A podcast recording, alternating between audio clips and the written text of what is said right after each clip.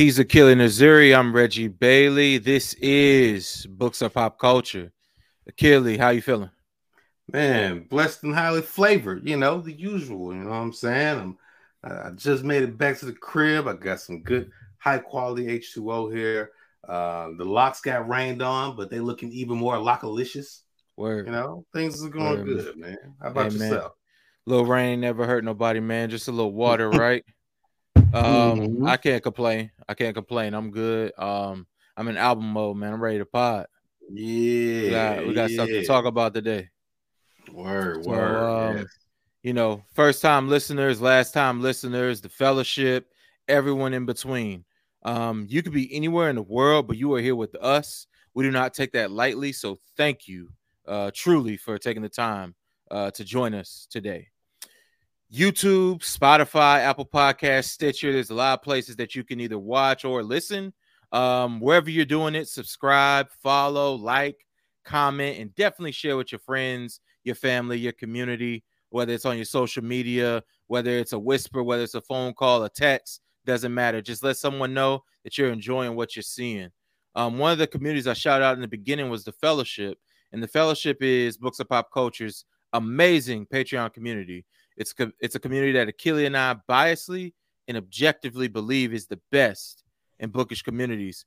By choosing to support BAPC via joining the fellowship, you support the most dynamic of duos in the bookish landscape. You receive access to bonus BAPC content each month, and you get us one step closer to doing books and pop culture for a living. You can support us by going to patreon.com slash books of pop culture. A dope thing that we do each month is read and discuss a book as a community as well. Our August pick is We Cast a Shadow by Maurice Carlos Ruffin. I actually don't have my copy with me right now. Uh, do you have yeah. your copy with you, Achilles? Oh, yeah, Kashal. Um, Stop playing with me. We this cast a shadow. Theo. Yeah, it does. Shout out, shout out Theo, man. Three star mm-hmm. Theo. Theo reads. We cast a shadow. That episode will be airing on September 1st, 2022. And then our September pick, I actually don't have this book on me either, Kelly, if you do for the visuals. Ooh, um, The Known World by Edward P. Jones. Ooh, what's that? You do have it. Word. Shout out Stop to you. Man, me today. The Known World by Edward P. Jones is our September pick, and the episode where we discuss that will be airing on September 29th, 2022. So, just a quick recap our August pick is We Cast a Shadow by Maurice Carlos Ruffin, the episode of which will air September 1st of 2022. The um October, no, that's the August pick. Sorry, August pick will air on September 1st, and then the September pick, The Known World by Edward P. Jones, will air on September 29th of 2022. You can get your copies of We Cast a Shadow and or The Known World and or any other book you're interested in by going to bookshop.org slash shop slash books and pop culture. So today we're, we're doing a, a first around these uh, books of pop culture parts. Well, the first in in in like podcast land. You know, we used to do stuff like this, you know, when we were on Instagram live, but we have um we have a special guest co-host today. We yes, have, yes. you know, Chinelo E. Kim, who y'all need to know about, okay? Um, she she's a she's a killer in the um in the social media space, whether that is Instagram, BookTok, whether that's we need diverse books. You know, I mean, she she doing work out here, and um, you know, Chinelo, you know, um, you know, I think the world of you, so I ain't gonna like, you know, brag for too long, but I want to give you a chance to, you know, let people know how awesome you are as well. So, um, you know, first I'll say I'll ask how you doing, and I'll also ask for you to maybe just share a little bit about yourself with uh with our with our listeners. Yeah, well, I just want to say thank you, Reggie and Achille, for having me on. It's always a blast to like be around y'all. Um, yeah, so Chinelo, I have a bookstagram called Interested in Black Books. You know, follow me on there. That's my main platform. Um, trying to get into BookTube. I did a couple videos there and I fell off, but I'm trying to get back in. And BookTok, mm-hmm. I'll get into that in another time. I don't know about BookTok, y'all. So I'll just say that I have a BookTok. I don't necessarily post on BookTok. Um, mm-hmm. how am I doing? I just came back from a friend who graduated from Howard Law. So Oh, that was dope. super exciting. Um, and just like seeing her family, like we're just really close. We did mock trial in high school. We've been friends since middle school. And so I just love seeing her. Um, so that was nice. And then, you know, just I had to work today. It kind of sucked, but whatever. Yeah. Um, but yeah, I'm currently reading. Um, I want to talk about it because I actually think it's interesting. Yes. So my new craze is autofiction. I think Reggie, I was telling you this on the Yes. phone. You yes, you were.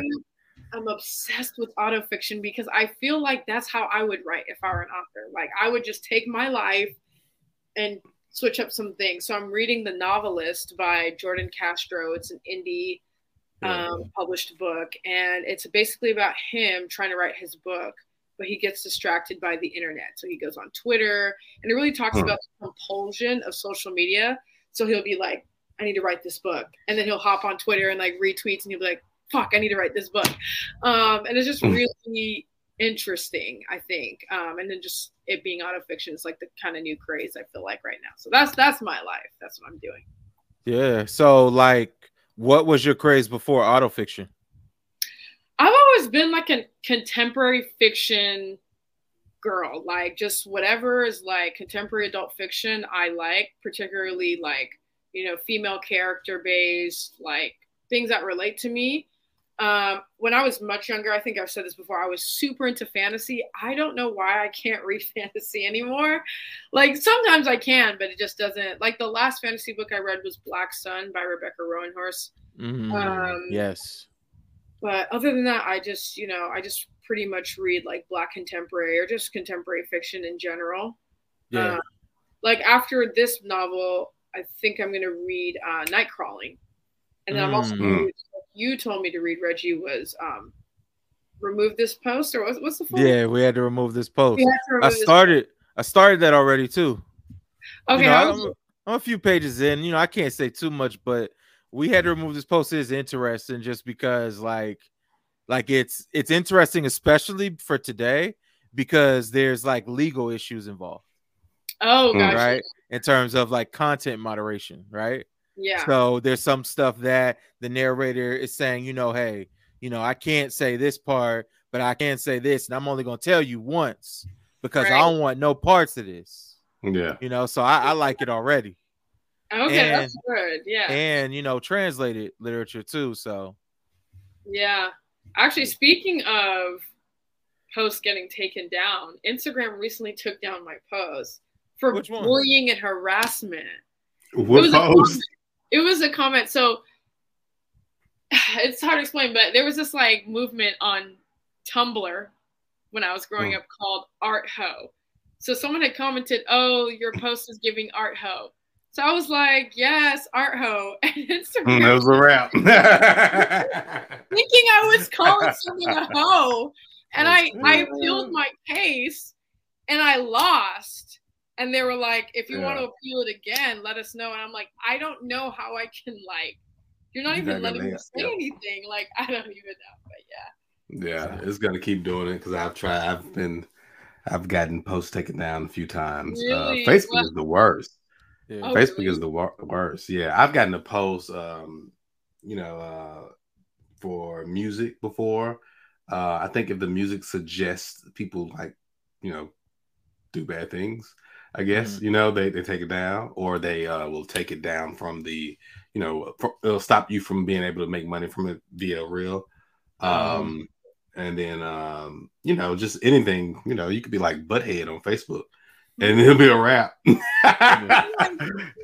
What the Yeah. heck? I see racist posts every day. Yeah, no, they don't take none of that down. They don't take No, none of that down. They don't spend no time breaking down manifesto pages. None of that. No. You can literally Just say yeah. kill all women, kill all black people, nothing will happen to you. But if you nah, say gonna stay up. like ho, you're done? Mm. It's a wrap. We don't want that in here. so remember remember when so the the post i never had a post taken down from instagram although Instagram has told me on numerous of our IG lives because you know I start with the instrumentals that hey Oh, this this can't be seen in this country or that country or that country Mhm. right Mhm. but on TikTok I had a post muted because when I clipped up uh Van saying he wasn't listening to no new niggas like uh Oh, for the right. summer Mhm. uh, TikTok was like, oh, you know, this violates our policy and this and that. So I was like, hmm, I better not see no niggas over on TikTok because if Oh, I yeah. do, then that's a problem. Yeah. TikTok TikTok does the same thing. You can't. You have to say uh, corn star. You have No, to say yes, you do have to say that. Yeah, Yeah. you ain't getting none of that past them. It's a wrap. That's it. Yep. Like, how old are we? hey, Wait, it's so well, funny. you're you're getting into the BookTok space then. Yeah, Yeah, yeah. You just you just get over there. You just you know you put the book up and you you you feign emotions and they follow you. It's great.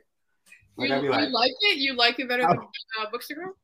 not at all. I'm just there. Literally, I, yeah. I'm just there so I won't get fined. You know, it's just like you'd be like, Yeah. this book is so good, so good, good. So Oh follow me on God. Instagram, and then it, you know, it's a wrap. Wow, it's a wrap. That's like Don't go over there trying to talk about the book for real because they're not gonna like it. They're not gonna view it. Right. You need to get over there and you say, "This cover matches my. This cover is. Look at this." and yeah, all good. I love that. I love that. that I is just- sick.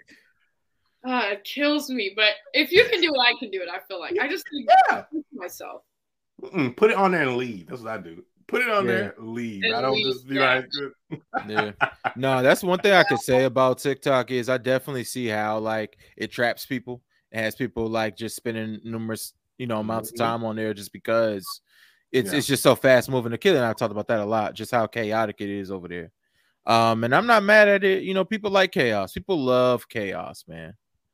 You know, so that Yeah. that anyway. Um, And if kid- it spreads, if it spreads the love of reading, like I said, you know, I'm down for more book platforms. Period. So yeah, even if I might not love the format, yeah.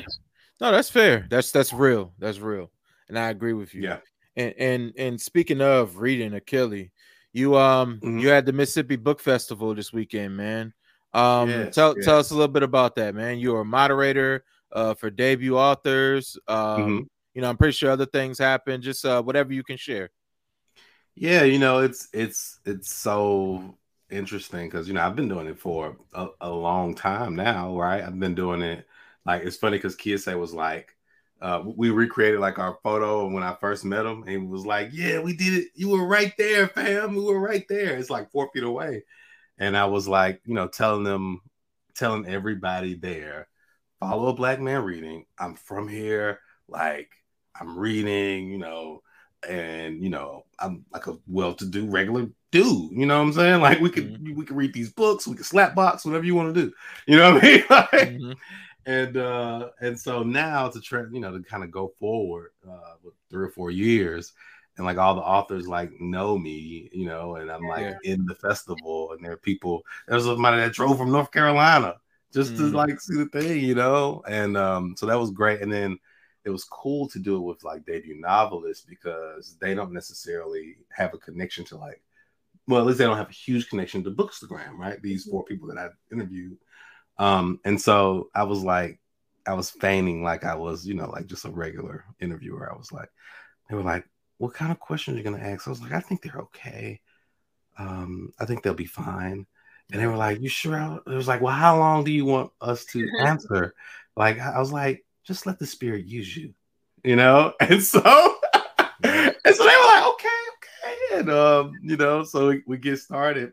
And I hit I hit Morgan with the first question. And you know, it was everybody in the crowd was like, ooh, Morgan was like, Oh, okay, we Mm. we getting it. Let me fix my mic, right? like, who are you again? Hold Right. yeah, Like, yeah. So it was Mhm. great. It was super fun. People in the crowd were like um really wild away. Um, and then you know, I had like a, another novelist that's coming out. She said later on this year, and she was like, When I'm here next year, I want you to moderate my panel. So please make sure Oh, you moderate nice. my panel. Yeah. Um, but it's just such a it's it's a beautiful thing. I randomly ran up to James Meredith. I'll say this and then I'll stop. I put this in the post I made, but so I ran up to him. I've been asking Kiese, uh, I asked David Dennis Jr., and I think I asked David Dennis Sr.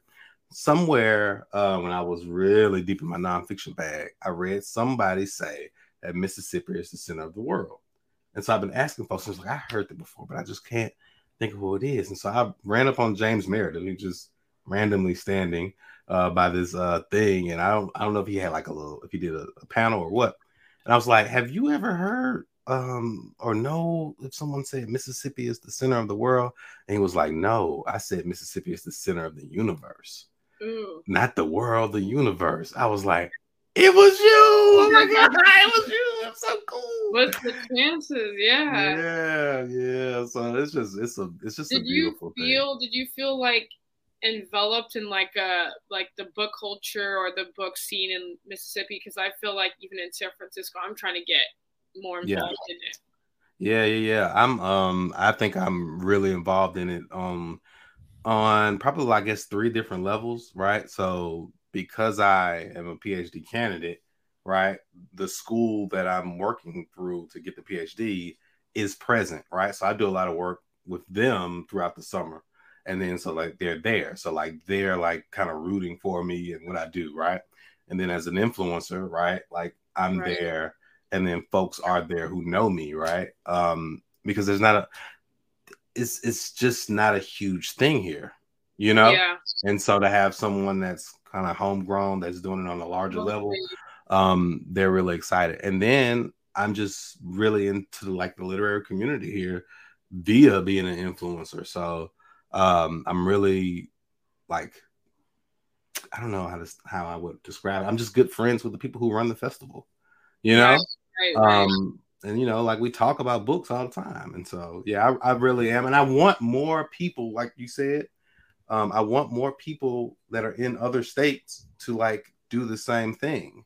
Yeah, you know. Mm-hmm. Um, I don't think we all should like always have to come here you know, even though I do love to say Mississippi is the center of the universe, but like, yeah. hell, you do the California Book Festival. We're gonna all pull up there. You do it, you get on the panel. Uh, so and so do it in Washington because that could just like blow our literary nerd minds. Yeah. we can go to each state. Yeah. We can meet Mitchell S. Jackson over there. You know what I'm saying? We can yeah. go all these different places. Um, yeah. yeah. the indie folks are there. Yeah, no, I totally agree with that. Sorry, y'all. My camera's like if it goes. No, you're good. You're good. Um, but I totally agree with that because I, I think you guys mentioned this on the show, but it does feel like every literary scene is New York centered. Mm-hmm, mm-hmm. and mm-hmm. the more I feel like we can have New York, or not New York, but uh, literary scenes in different states. Like, for instance, in California, I would say LA has a big literary scene. San Francisco's could be better, but even Sacramento, you know, San Diego, just having it everywhere. Like, yeah, yeah. You know, want books not to just be like a Manhattan, you know, publishing small literary literati scene. So I, I really thought that was dope seeing you guys there. Yeah, no, it is. It's very good to have in other places besides New York because, mm-hmm. it, you know, ultimately New York City, as as as good as the book culture is there, because I don't want to dismiss it. And hell, you know, I was just there, right? Yeah. Um, you know ultimately it's not the only place where people are reading and or writing and or engaging with books people are doing that all over the country um and and we see enough in new york already in so many of these novels and just works of literature in general that we enjoy so i think the the more we can get away from new york the better and i think that's also something that just the publishing industry itself needs to just reckon with the fact that you know they they have a strong New York bias. Yeah. Um, yeah. you know, and, and, it's just something that they need to resolve because it it is they may not realize that it's like something that probably like holds back art, but I'm I'm pretty sure there's a lot of art that's lost no, to the New York bias. Yes, yes, yes. Definitely. Yeah, I ain't coming up New York New York bias. Yeah. Yeah, for sure. For sure. But um you know, we we got we got a lot to talk about when when it comes to these publishers. Um, you know, the the Penguin Random House versus the Department of Justice trial um, just ended, just concluded. Um, there was it was a three week trial. That was always the plan, and it recently concluded. Um, I, I guess I'm not sure exactly which day, but I know uh, Publishers Weekly kind of like ended their uh, coverage on it on Friday, um, August 20th. So um, pretty much at, at, this point, there's a decision that's supposed to be announced in the fall. It'll be decided by Judge Florence Y. Pan. Um, pretty much uh, what's at stake is Penguin Random House's attempting to purchase. Penguin Random House is the largest publisher in the United States, and they are attempting to purchase the second largest publisher in the United States, which is Simon and Schuster. Um, in the event that these two become one, um, they will have probably over half of the market share. If PRHSS were a thing in 2021, then they would have combined to have had 49% of the books industry's top selling books. So um, I, I list all these in the front just to kind of let people know like what's at stake, give you an idea of what's at stake. And there's um you know, if you're you're listening in or watching, please take a look in like the caption, the show notes, whatever you call it, because there's a ton of information that'll be there for you to glean through as well. Um, and I, I think it's important, you know, if you are interested in literature, to give it a gander. Seriously, um, I think you'll learn a lot about the industry. This is probably um, the most transparent the industry has been about what exactly it is, probably in a while. I mean, we've we've had you know conversations on like bookstagram.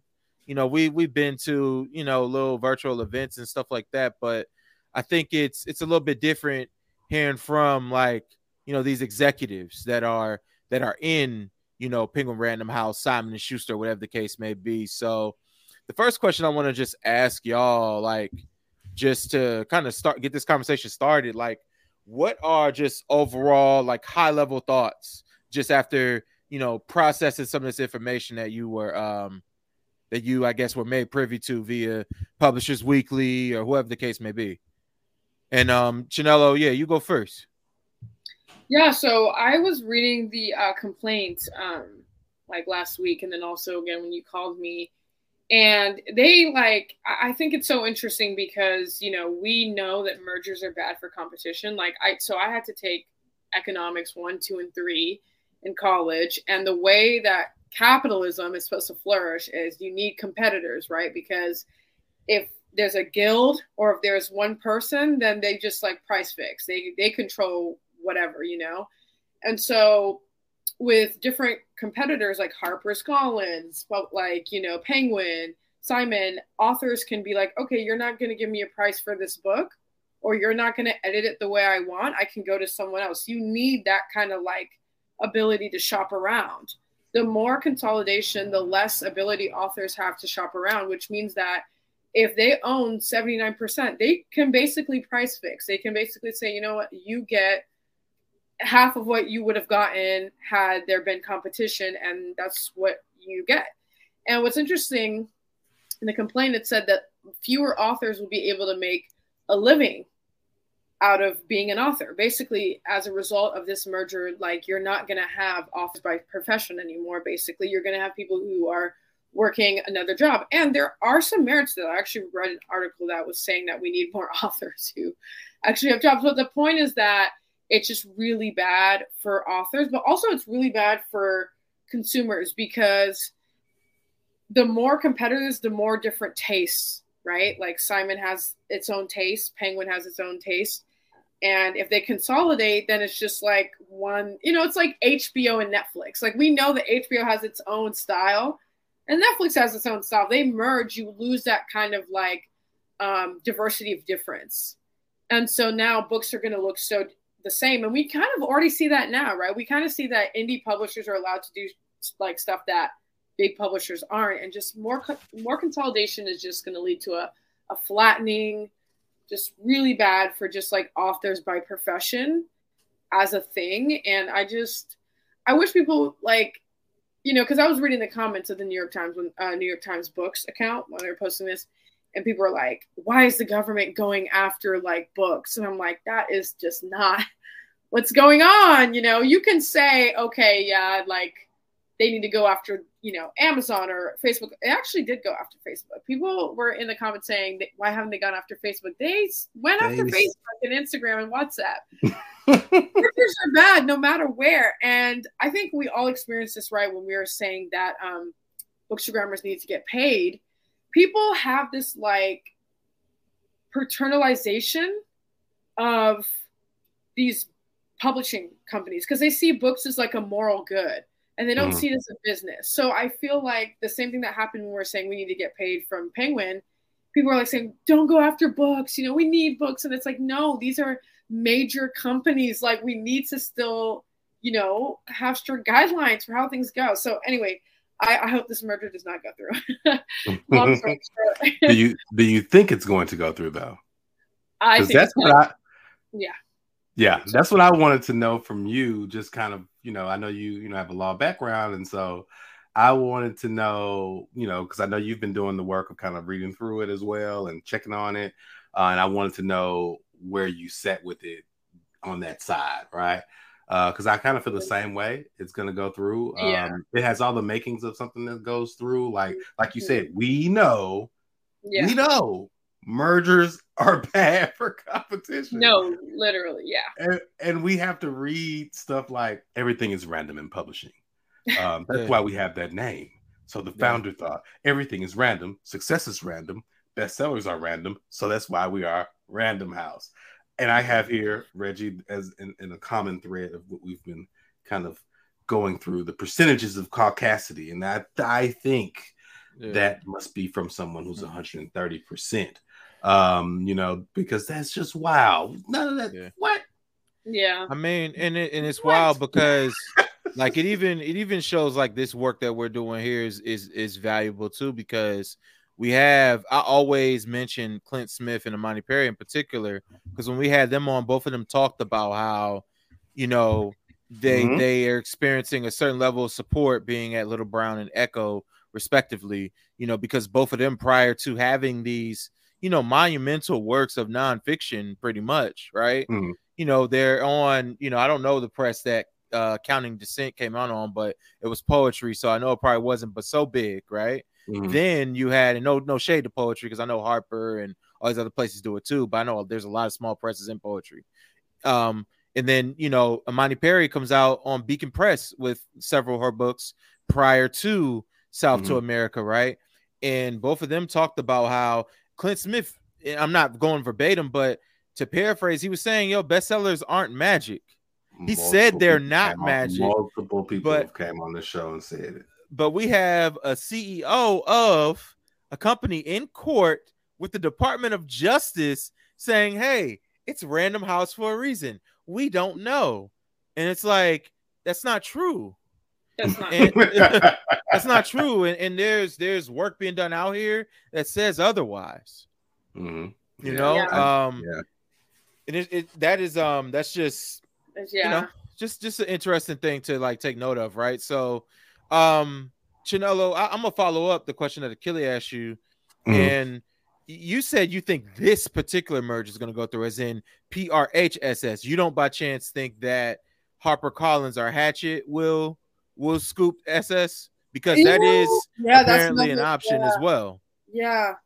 I only say so I don't know, you know, you know. Oh yeah, yeah. We're not yeah. but for legal reasons, I can't say for sure what will happen. But mm-hmm. um just the way that other mergers have been able to go through, right? Like I had Sprint and all of a sudden now I have T-Mobile because mm-hmm. T-Mobile bought Sprint, you know. Um, ESPN is like half owned by Disney now. Like, you know, mm-hmm, they're just, mm-hmm. I think right now they're trying to um, make HBO and Discovery uh, yeah. merge. Yeah. Um, Facebook still owns WhatsApp and Instagram. So we just see that even though there is pushback, and maybe the Facebook case is still going on, I have to check, but there, even though there is pushback, it doesn't seem like it's actually stopping any merger. So I'm just like, then I guess this yeah. is going to go through, right? Like, yeah. um, yeah. But you know what I will say though, right, is like, and the reason also, the reason also I think this is going to through is because um, in the uh, complaint, they mentioned that there's uh, three other publishers standing, right? Even so, even if Penguin and SS combined, you have Harper's.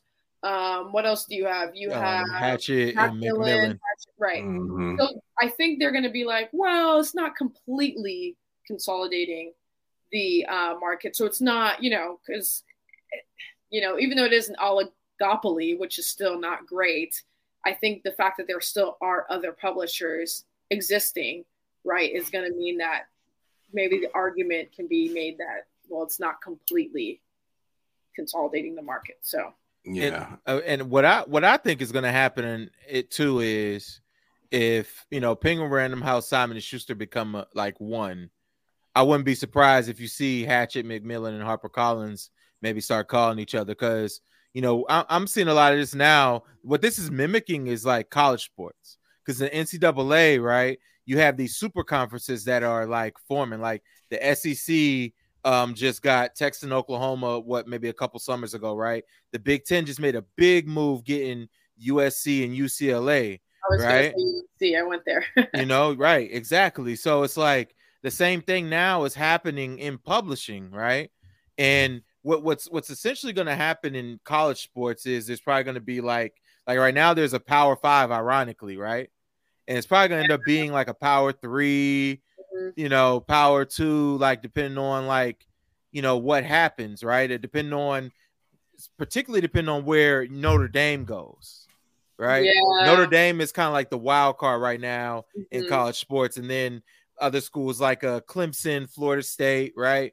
And now in the book world, Simon and Schuster is this wild card that's gonna like, you know, make things go crazy, right? That's gonna make Right. it so, okay, Simon and Schuster goes to PRH, right? Now, you know, let's say the three of us here, I'm Hachette, you know, Achilles Macmillan, you're Harper. I'm calling both of y'all. Yeah. You Yeah. know, I'm like, hey, look, listen. Might as 50%, well. 50% of the industries together. Yeah. Like, what are we gonna do? We yeah. gonna fight for the scraps, or are we gonna get our we gonna you yeah. know be more powerful together? Like that's exactly what I think is gonna happen. Like the only way I don't see the big five becoming something like a big two is if SS ends up going to like Harper Collins or Hachette. If it goes to PRH, we're looking at uh uh it's gonna be like a big two. Yeah. Yeah. But you know I- what? I also, go oh, ahead, go ahead. Oh no, you go ahead. No, you, you got it. Oh well, I was just gonna, I was just gonna say uh, they're already on the phone. I, I don't, you know, Mhm. this none of this is like is is new. That's just what occurs, and it all mimics like everything. Everything mimics everything. I was just, think I had this note uh because it just reminded me such of the bank, and um, that's what I've been talking about too, bank mergers. But the way that they even have to approve uh advances is the same way that we had to approve certain amounts of money. You know, you have to go, you have to get this seal for twenty five thousand from the branch manager you got to go to the district manager for 185,000 and for anything for a million it got to be approved from on the coast same thing here um uh advances for a million or higher as a chief executive uh and then Mr. Dohle for 2 million and 75 million got to get it from Bertelsmann right? Who no one's talking about. I thought that was a dope drop that that name even got dropped right? They're owned by somebody. It's it's just the way the world works. Um you know it's unfortunate right? Um because like we said we know what's going to happen.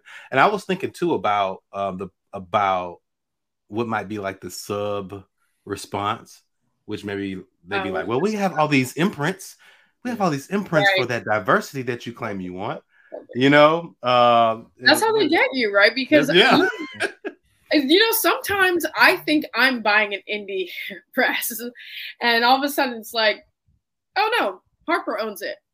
hmm That's Yeah. Harper. That's Harper's cool imprint. That's uh, Yeah. Macmillan's cool imprint. You know? Yep. Yeah.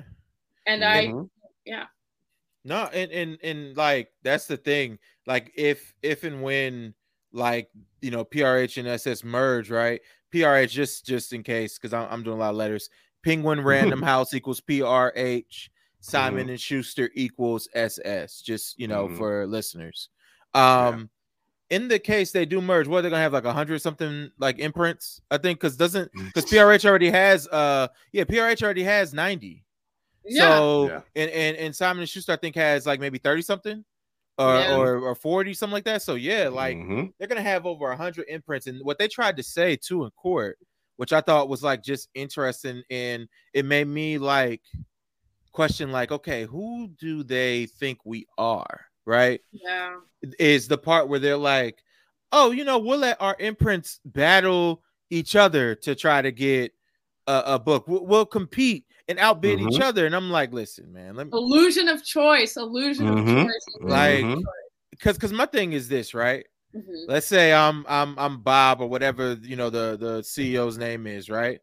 And I see y'all two under the PRHSS umbrella. Y'all keep like holding up y'all card at the auction, trying to uh, outbid each other. I'm a, I'm gonna hit y'all up. I'm gonna say, listen, y'all know this is the same.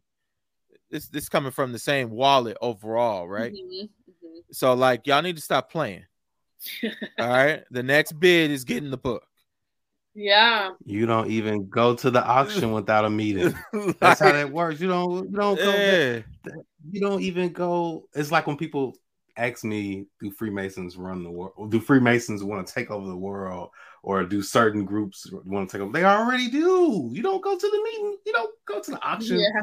without the meeting first. Yeah, like, like, what do y'all yeah. like? What do y'all think this is? Like, like yeah. that's my thing. Like I, I just can't believe that they're trying to act like okay, the imprints won't like the imprints will act like they're like separate from each other. Mm-hmm. And and yeah. that's just not true.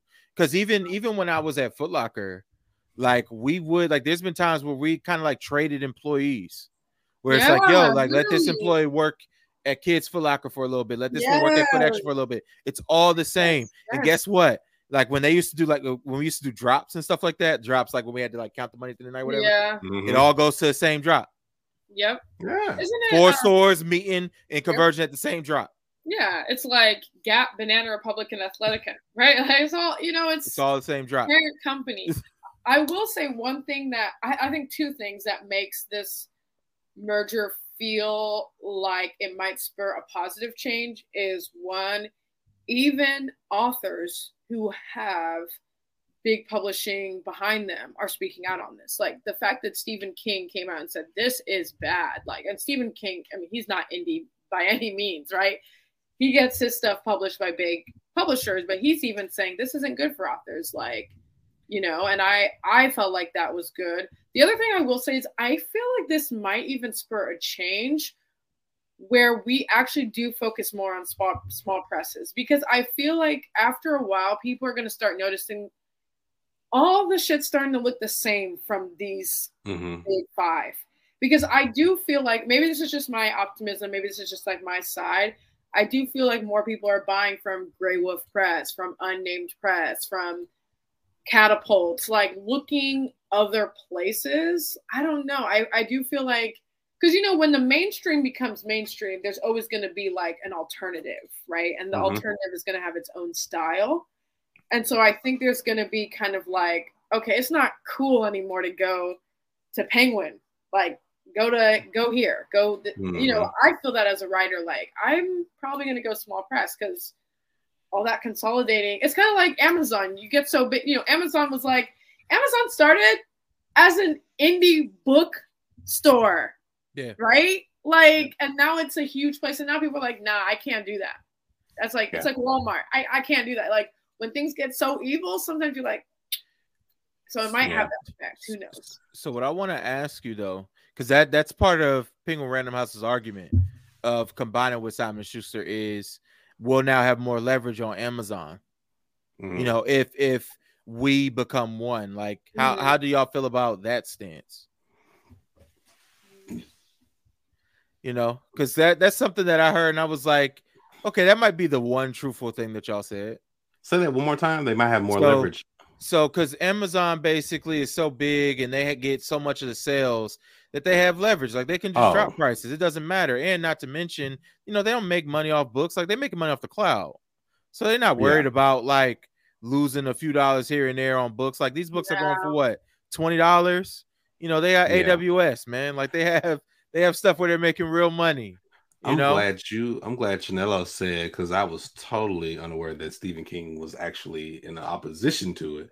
I'm glad you brought that up. I thought Stephen was like, "Hell yeah, these the homies, man. They pay me 13 million a book." um, you know, but um, so thank you for clearing that up. You know, I um, I, I think we talked about this last time, Reggie.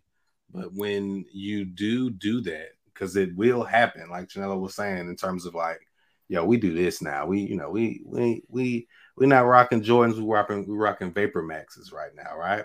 Yeah. But then when you look inside the little tag and you, will see you Simon and Schuster gonna be in there, you know, because it's yeah. it's an imprint, right? Or it's, right, it's right. or they go buy it, or even like with Amazon, um, Amazon owns, owns over 40 subsidiaries, right? Yeah. Like those, they have so many companies inside of them that you, it's like it's there, there's a, a novel I was just looking at, um, you know, and I was like, that might be interesting. I think it's called the Complicities because that's, I mean, it's just so difficult to not be complicit.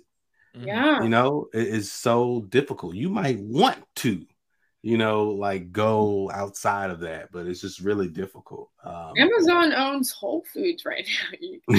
I'm just trying to get my oat milk. Yeah. Amazon.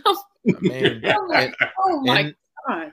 And not to mention, like they actually have like a press, like they there's Amazon Publishing, and yeah. then they also even own media. They own Business yeah. Insider, right? Or mm-hmm. they're like a at least a big investor in Business Insider, and they mm-hmm. own the Washington Post. You gotta, buy, you gotta buy media. Oh you gotta God. buy media. You got yeah. to. Yeah.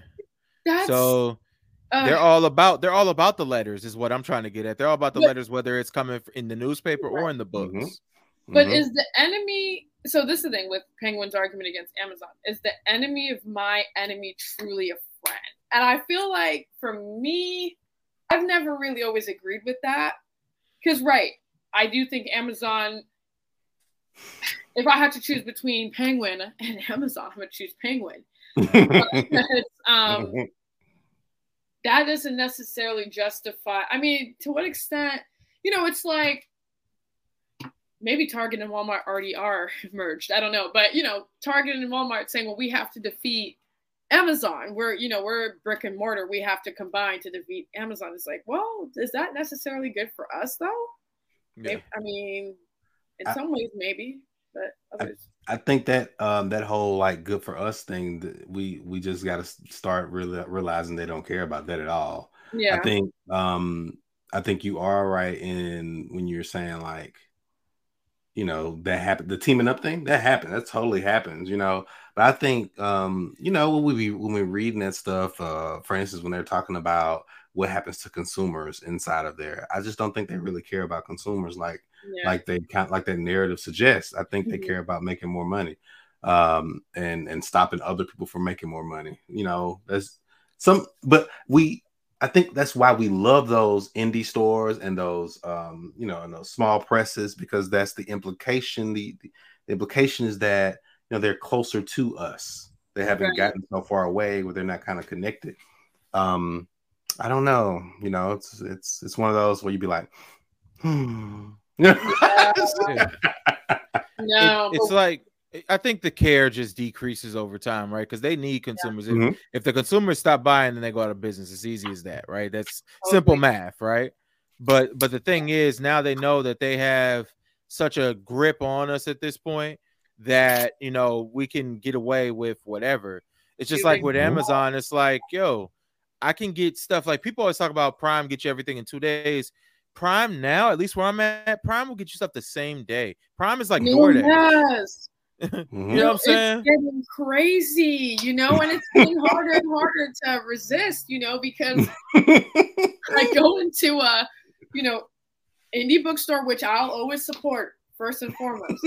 Yeah. But the book, the hardcover is 32 bucks. Yeah. Yeah. On Amazon, yeah. it's 15. Mm-hmm. and, and, and, and the thing that, that I kind of get upset about, like when I guess like book people kind of get on other book people is they'll say like, "Yo, man, like." You know, you don't need. You're not gonna read the book tomorrow anyway, so just order from an indie. My thing is like, yo, you know, we some of us are really into like money management.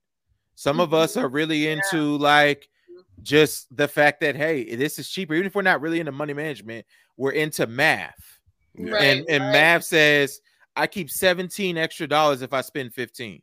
Yeah. And I think sometimes in the book community, we're so caught up in being righteous that we don't just be honest about the fact that, yo, yeah. if somebody's selling me, look, if we go out to get some pizza, this place charging me five for a slice, this other one charging me two, I'm gonna probably go and get the two dollar joint. Mhm. Yeah. you know but because we're doing it here like I, I think the the issue what am i trying to say this issue is not supposed to be resolved by the consumer Mhm. the consumer is supposed to protect their own interests the people in power are supposed to resolve this issue Yeah. so the publishers are supposed to work with amazon to make it so hey look we're all charging the same price and the consumer gets to choose where they like to shop versus y'all having this advantage over me. I don't think it's our job to like especially just when you think of like what we're all up against. Like it ain't like it ain't like everybody like on the web or just everybody walking outside is rich. Right. like i don't know. I don't feel like we just have that conversation enough i mean am i do i sound dumb No, like, no, honestly. not at all. No, Mm-mm. it's it's like you know, you know, even Yeah. me, like I I love to just go to like you know an indie bookstore because there's so many in SF too, right? yeah But like I said, I love Whole Foods. I'm vegan, y'all. I have to go to Whole You have to Foods. go. I have to go. You have to. But when I check out, it literally looks like Amazon on like you know it, the the font looks like Amazon. You just know you're shopping at Mhm. Amazon now. You know. Mhm. Um, I'm reading the news, obviously Washington Post on by you know it's just you can't escape it. So even if I were to get on people who buy books from Amazon, you Yeah. know I'm still Yeah. contributing to Amazon. So and I have a Kindle, so I buy Kindle books sometimes. So it's just a mess, but Yeah, I don't even. Um, I, I agree with, with what Reggie is saying, but again, like I, uh, I just you know I said this uh, too, but business is the study of people, so I don't think that, that it doesn't factor in because you can easily move people. That's why you buy media when you become that big. You can easily manipulate what people want, what people want to do. You know, there's, I mean, we especially with this whole, you know, with with how we are all kind of in this instant gratification kind of space it's just really difficult to not be fooled. yeah, Um, you know, and so you know they'll they'll resolve it, but I think the when they when they're when they're looking to resolve something, it's more so like when you know, like when a lion and a, and a jaguar decide on who gets to keep uh a certain piece of, of of the safari. You know what I mean? Like it's it's not like um it's not like a two two businessmen walk in and they and they you know they say, hey, let's let's think about the people that we we're serving with this. I think it's more so like my teeth bigger than yours. I'm gonna I'm gonna eat you and I better right, not catch you around here no more. You know what I'm saying? Yeah. totally, But I agree. Yeah, And something else you Do said we too, know- Reggie, like yeah, yeah. it just gets harder to stay wholesome, right?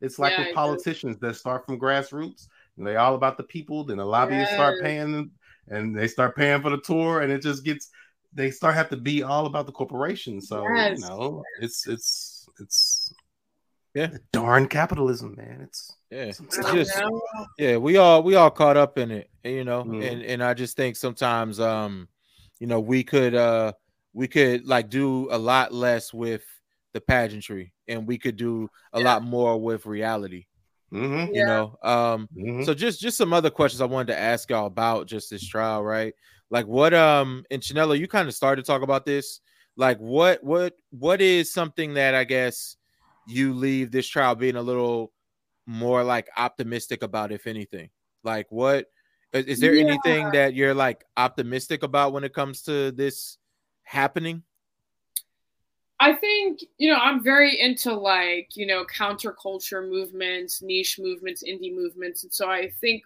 from my perspective, I think as Penguin and Simon merge, they just lose cool factor. Like they they lose like taste factor. They become mainstream. And so I think we're going to have a growth of kind of literature counterculture in the form of small and academic presses because someone was actually talking about how they went to um, NYU Press because the big publishers weren't, you know, giving them the time of day. So I think hopefully we're going to see people kind of be like, what about Catapult? What about Graywolf? What about Unnamed? What about all these other small presses? Like, what about them? You know, like, and I even see more indie presses and translated work on my time feed because they're just cooler now. Like you are the counterculture. I I think hopefully as the mainstream gets bigger, the counterculture has to grow in response.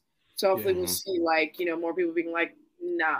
The other thing I will say, this isn't necessarily a positive, but I think the imprints are going to get more creative to make it seem like, hey, we're different. You know, the way that Riverhead is, I feel like that's going to be all imprints, like really cultivating a taste so that you can, you know, convince people of the illusion of choice, right? Like, it, you know, you have to kind of convince people, like, hey, you know, this isn't Johnson and Johnson. Who's Johnson and Johnson? We're our own like company, you know, like so.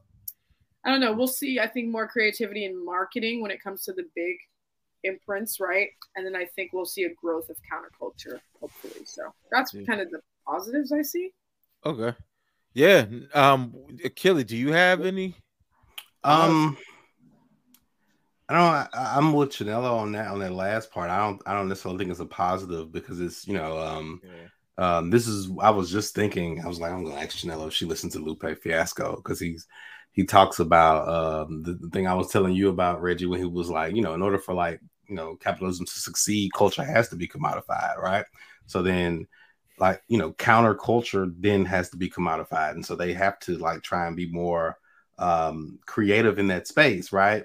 But then something else that both of you were mentioning that I was kind of thinking about is then that creativity is commodified, right? And so when you say like all these books will start to look the same, let's say you're like into um books about social activism, right? Okay, so now they're coming from the specific imprint, right? But then that specific imprint is ran by Penguin Random House, who has this formulaic approach to social activism, right? Mm-hmm. And so you you kind of you know because that's what you want. You want to be with that that type of culture, right? But now they're controlling what that looks like. They're molding and right. shaping it. Yeah. Um, and so you know that, but they could, you know, they, they have to get you know, the hope is the, the, the optimism is all right, well, I'll go get someone that's on the ground to lead the marketing effort is the hope because in, because another thing businesses want to be is the best. So why not go get whoever is the best, right? Um, you know, um, but that but you just never know how it how it turns out. And we we're just kind of like the consumer's just like flailing you know. Trying to enjoy whatever they like, and but it's all owned outside of us. Um, but I, I think that is an um, that is like a possible positive aside, you know. Yeah. Um, yeah. and I would rather it be bought by them than be bought by um some random venture capitalist, right? Yeah. Um, but then I want to know who is Bertelsmann and who are the other people who are behind the names, right? uh, as well, you know, because yeah. that's something that I just would be interested in. Yeah. Yeah, I don't know much about that uh that corporation either. I think yeah. it's not even it's not even domestic. I think they're German. Well, that's um, what I was um, gonna say. I would think yeah. that they're just someone, you know, there's all these un, unnamed, unknown folks with a whole lot of money. Like that's why I enjoyed some of the some of the stuff that was coming out of um, when Russia was invading Ukraine because we were talking about these people in Russia who have like like you know if they were saying buddy that's uh over Russia might be the richest man alive. Yeah, like the, yeah, the real richest man alive, oh, right? Yeah. Like not you know, not like the play ones that we, you know, like and there's and how all those people were leaving Russia who had so much freaking money. You know, those are the people who, you know, I just I just think we should like just be more aware of how they exist because they are shaping and molding how the globe thinks and moves and breathes. Um, yeah. Bertelsmann is a German private multinational conglomerate corporation based in Gütersloh, North Rhine Westphalia, Germany. It's one of the mm-hmm. world's largest media conglomerates and is mm-hmm. also active in the service sector and education. So, uh, just just a quick little little Google. Shout out to a laptop. Um, media, influence but, education. You know, the, I guess uh, something that I'm optimistic about, and I'm gonna try to smoothly segue into like what I'm pessimistic about. Mm-hmm. Um, I'm optimistic about the potential for more consumer awareness here, mm-hmm. because I think a lot of what happens is, um, you know, people are just like buying books as as really and truly that's what it should be right? Right. Mm-hmm. So let, let me let me say that because I think that's important to say.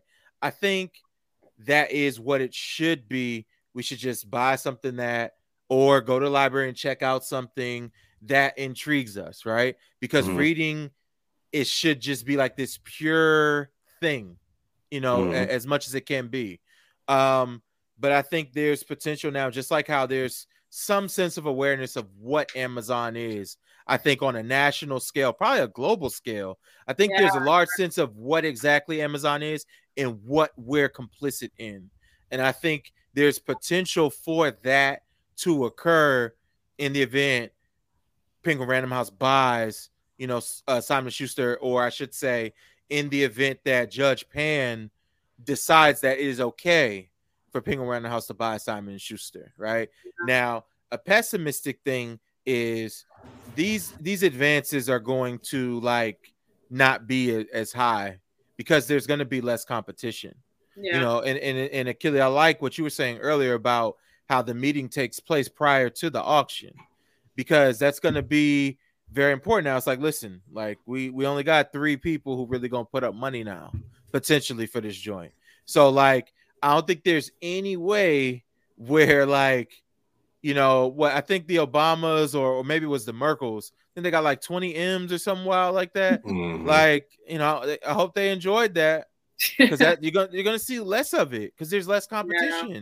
Like there's no way, there's just no way that like if I'm a owner and I buy up the competition, that like I'm gonna like provide the illusion of competition just to make the consumer happy. Yeah, like the um, consumer's gonna be happy with what I give them. yeah, you know yeah. they mean with the judge right now. Judge, you know good. what I'm saying? Like that ain't that's that's in the bag. Judge ain't good. Judge is doing just fine. Right, um, right. Yeah, Judge doing just fine. This is, I mean, I'm I'm Judge. Yeah, it's got to last three weeks. I need them to court me, court me. yeah, three weeks. I wish I could have got four out of this. I don't want the lobster to stop. I don't want. No. I don't want it to stop. You know, judges, judges living good, man. That's I'm curious about what's going to happen because we already know publishing's demographics is hor- horrible. Like, mm-hmm. yeah, maybe the worst of all media. Yeah. White, very white. And I I want to say history says that because of this merger, it'll even get whiter. Mm-hmm. But I wonder if it will not. I, I I wonder how it's gonna. I wonder if it'll have a random like equalizing effect, because as of now, yeah.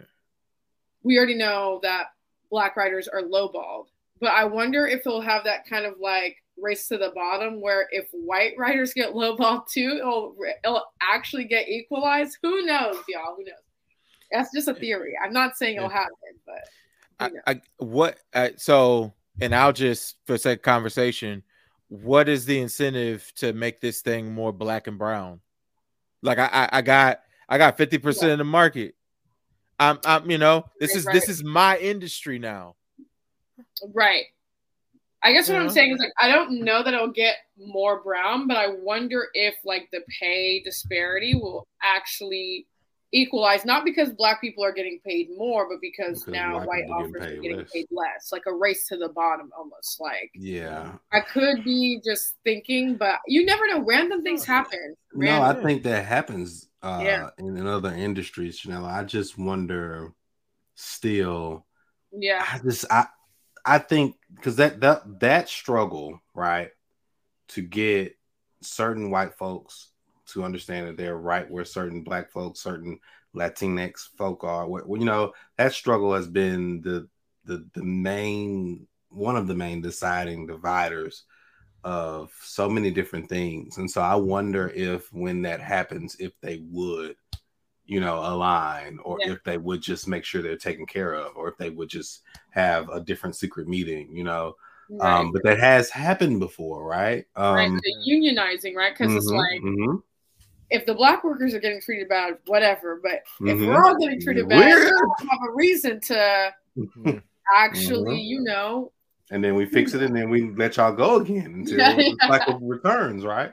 Yeah. Um, so it's it's not it's not far fetched in my mind. You know, I was trying to fight it, but I, it's not far fetched. Reggie's like, mm, I, am not saying it will happen, but you yeah. never, you just never know. I mean, just, yeah, like like that's that's the only way. The only way like that diversity and inclusion thing is going to become like a real, real thing, and not mm-hmm. this performative thing that they feed us every so often is yeah. if white people are really affected. So that's the mm-hmm. one thing mm-hmm. I will say right, about right. your uh your your theory, which I don't think I think it's I, like I don't think it's like ridiculous. Like, like let me say that. Yeah. I just I just don't percent on it. Like yeah, yeah, twelve percent. I think um I, you know when you just said that, Reggie, even though we were all kind of saying the same thing, I'm just like, dang, it always kind of boils down to that. We gotta wait on white people to get upset and be right. For right. most things, you know, it's just like no, literally, yeah. that's how it. That's how. It, like, yeah, you know, and I don't know, I don't, I don't know, we, I don't know, you know, because it's yeah. not that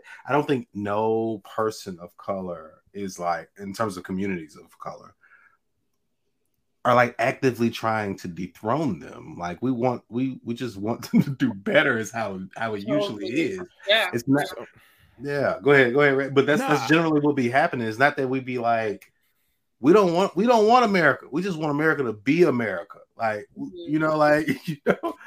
Um yeah. No, and and that's that's what I was gonna ask y'all next, right? Like what I have written down here is what is the consumer's responsibility in this, right? Mm-hmm. In the mm-hmm. event that you know we have a a large conglomerate that owns pretty much the publishing industry in the US, right? What is our responsibility? But I'll also ask is it our responsibility, us people who claim to be like bookish people, us people who claim to like follow the culture, us people who get on shows and discuss this book culture, is it our responsibility to start coming together and starting presses, right?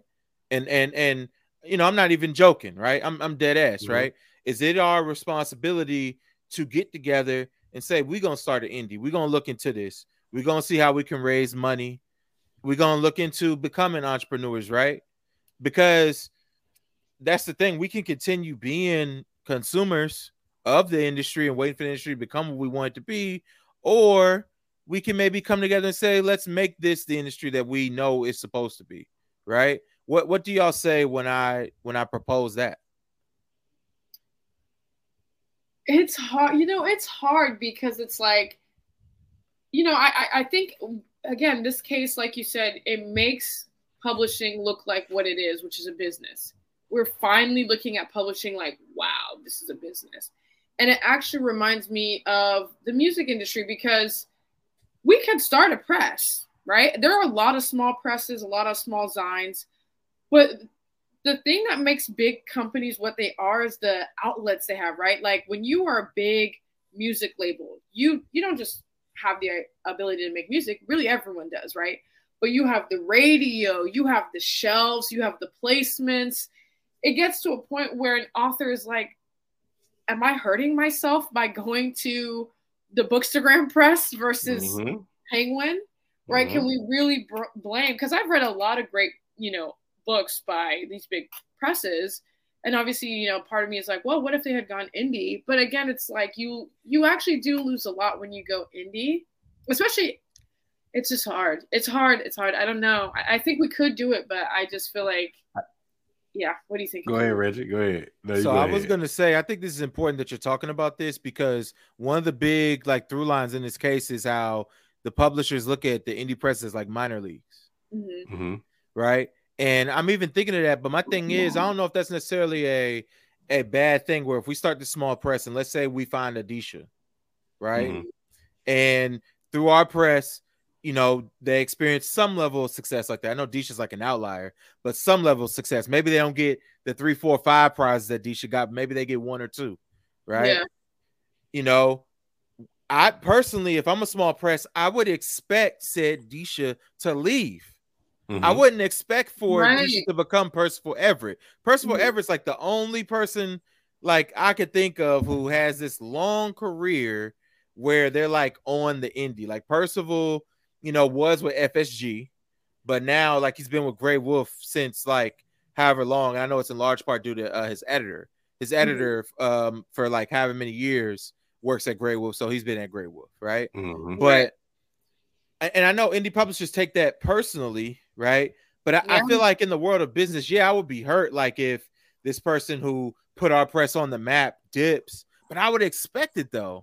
Like if I know who I am and I'm really aware of who I am, and I don't think that like ultimately, if our working relationship was good, I feel like it's my responsibility to yes be hurt if I'm honest with myself, but also be happy that look, you know, so and so worked their way up to a bigger bag. Like, wh- what am I supposed to do? Right. Yeah. I um so you don't I, I don't see you starting the Bookstagram press, right? Bookstagram is far too fickle and you would need you would I mean it's just far too fickle for that, right? You start like a press of Bookstagrammers, some people that you had to, you know, that you had to talk to. But then my other question is how long do you keep it before you sell it to the big one? Right? You know, that's that's kind of the thing with with us, right? Like like with us when we do do that, when we do um create murder inc right you end up selling 70% of it or 60% of it right and i think that's possibly predicated on this uh, this idea that you know sus- trying to sustain the business for too long might mean we lose it right?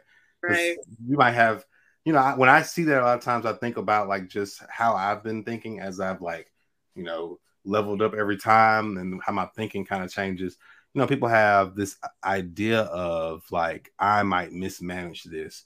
I'd rather sell 70% of it so i can get it. And so if you if you have you know if you you know you start howling river publishing right? I'm looking at my my box and the stuff that me and my homeboy are doing right?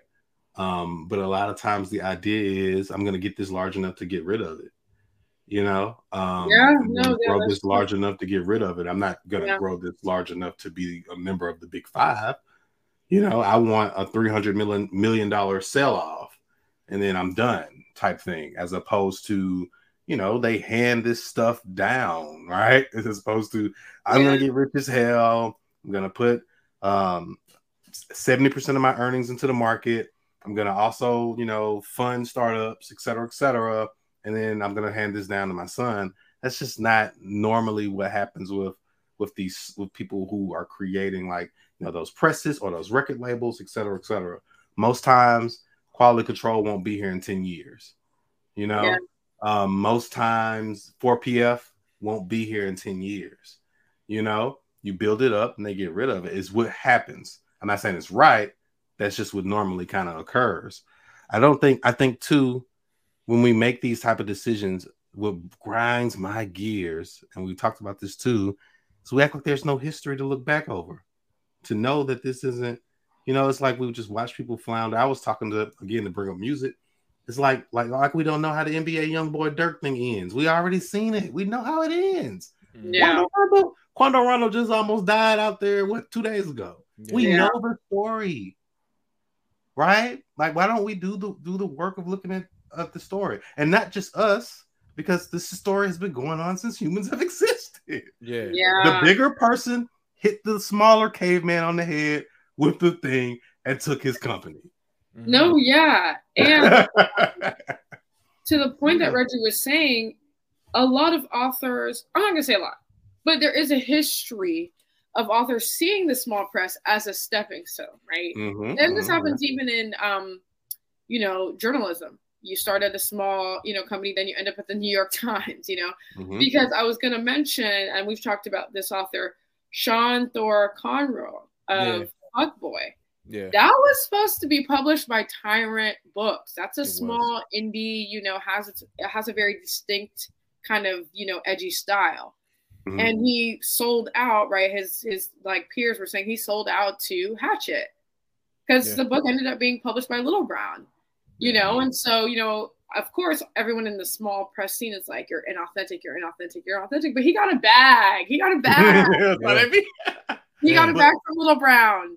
Yeah. But Reggie, are you saying like, well, we're gonna be the best damn stepping stone that exists, type thing? Like I mean, we're for- over here and we, you know, because that exists, right? Like yeah, that exists. Yeah. you know, like that that can exist, or is, are you saying you build it and you hope to be, uh, you know, the member of the Big Five? Like, what what's your kind of thought process on that when you when you're talking about that? I mean, when I'm talking about it, I'm thinking of just first and foremost, I'm thinking of just putting out great work.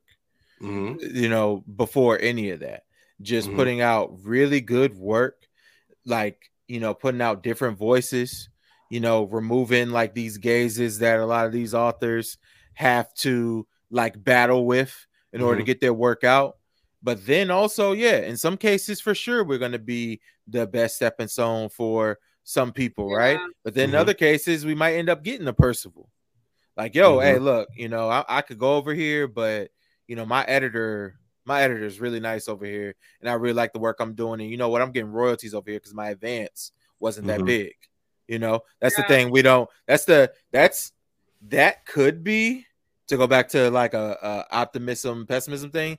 That could potentially be a blessing, low key, if uh depending on like how low your advance is. Like, you know, if you earn out, you get royalties for however long, right?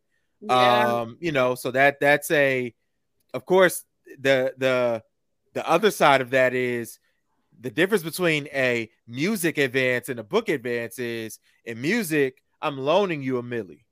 In yeah. books, I'm giving you a milli, right? So you don't got to pay it back, but if you don't earn out, you may not get another milli again. Mm-hmm you know. Um, but nonetheless, in, in in the event I were to start like an indie, right? I would look at it like, okay, this is a business. That let me say that mm. before I even think about the work. At this point, I would know that this is a business first. Yeah, you got to, yeah. And and and I don't want to get that twisted because if I don't treat it as such, then I'm doing a disservice to anyone who I bring on board with me, including the authors who I would give advances to. I have to yeah. let them know this is a business. Yes, you do your work, you get creative, but we're gonna think you have to have some type of like business, like what's what's the word I'm looking for? Uh, uh like rapport, acumen. You have to bring some business acumen to this thing. And maybe if there's a way like I can kind of like like provide some type of like advice, like some financial advice too on just how to make this money stretch. Like maybe there's a way to like change it cuz they are doing that in the NBA. Like they're trying to teach these these youngins who get in the league like listen, like this is what you need to do with your money. This is the most money you've ever seen, right? this is how you can make it so even though you might only play in the league for three to five years, you're never to go broke again because there's no reason why you should go broke if I'm giving you, uh, you know, millions of dollars. Of course, you know, uh, this ain't the NBA, this is books. so, you know, we're not signing, you know, an author to a five year, $250 million contract if you're the best. But the same token, if I give you six figures, you know, like that's a good start that's a good start yeah. if I just give you a six figure advance. Like, especially if you're already working and doing something else.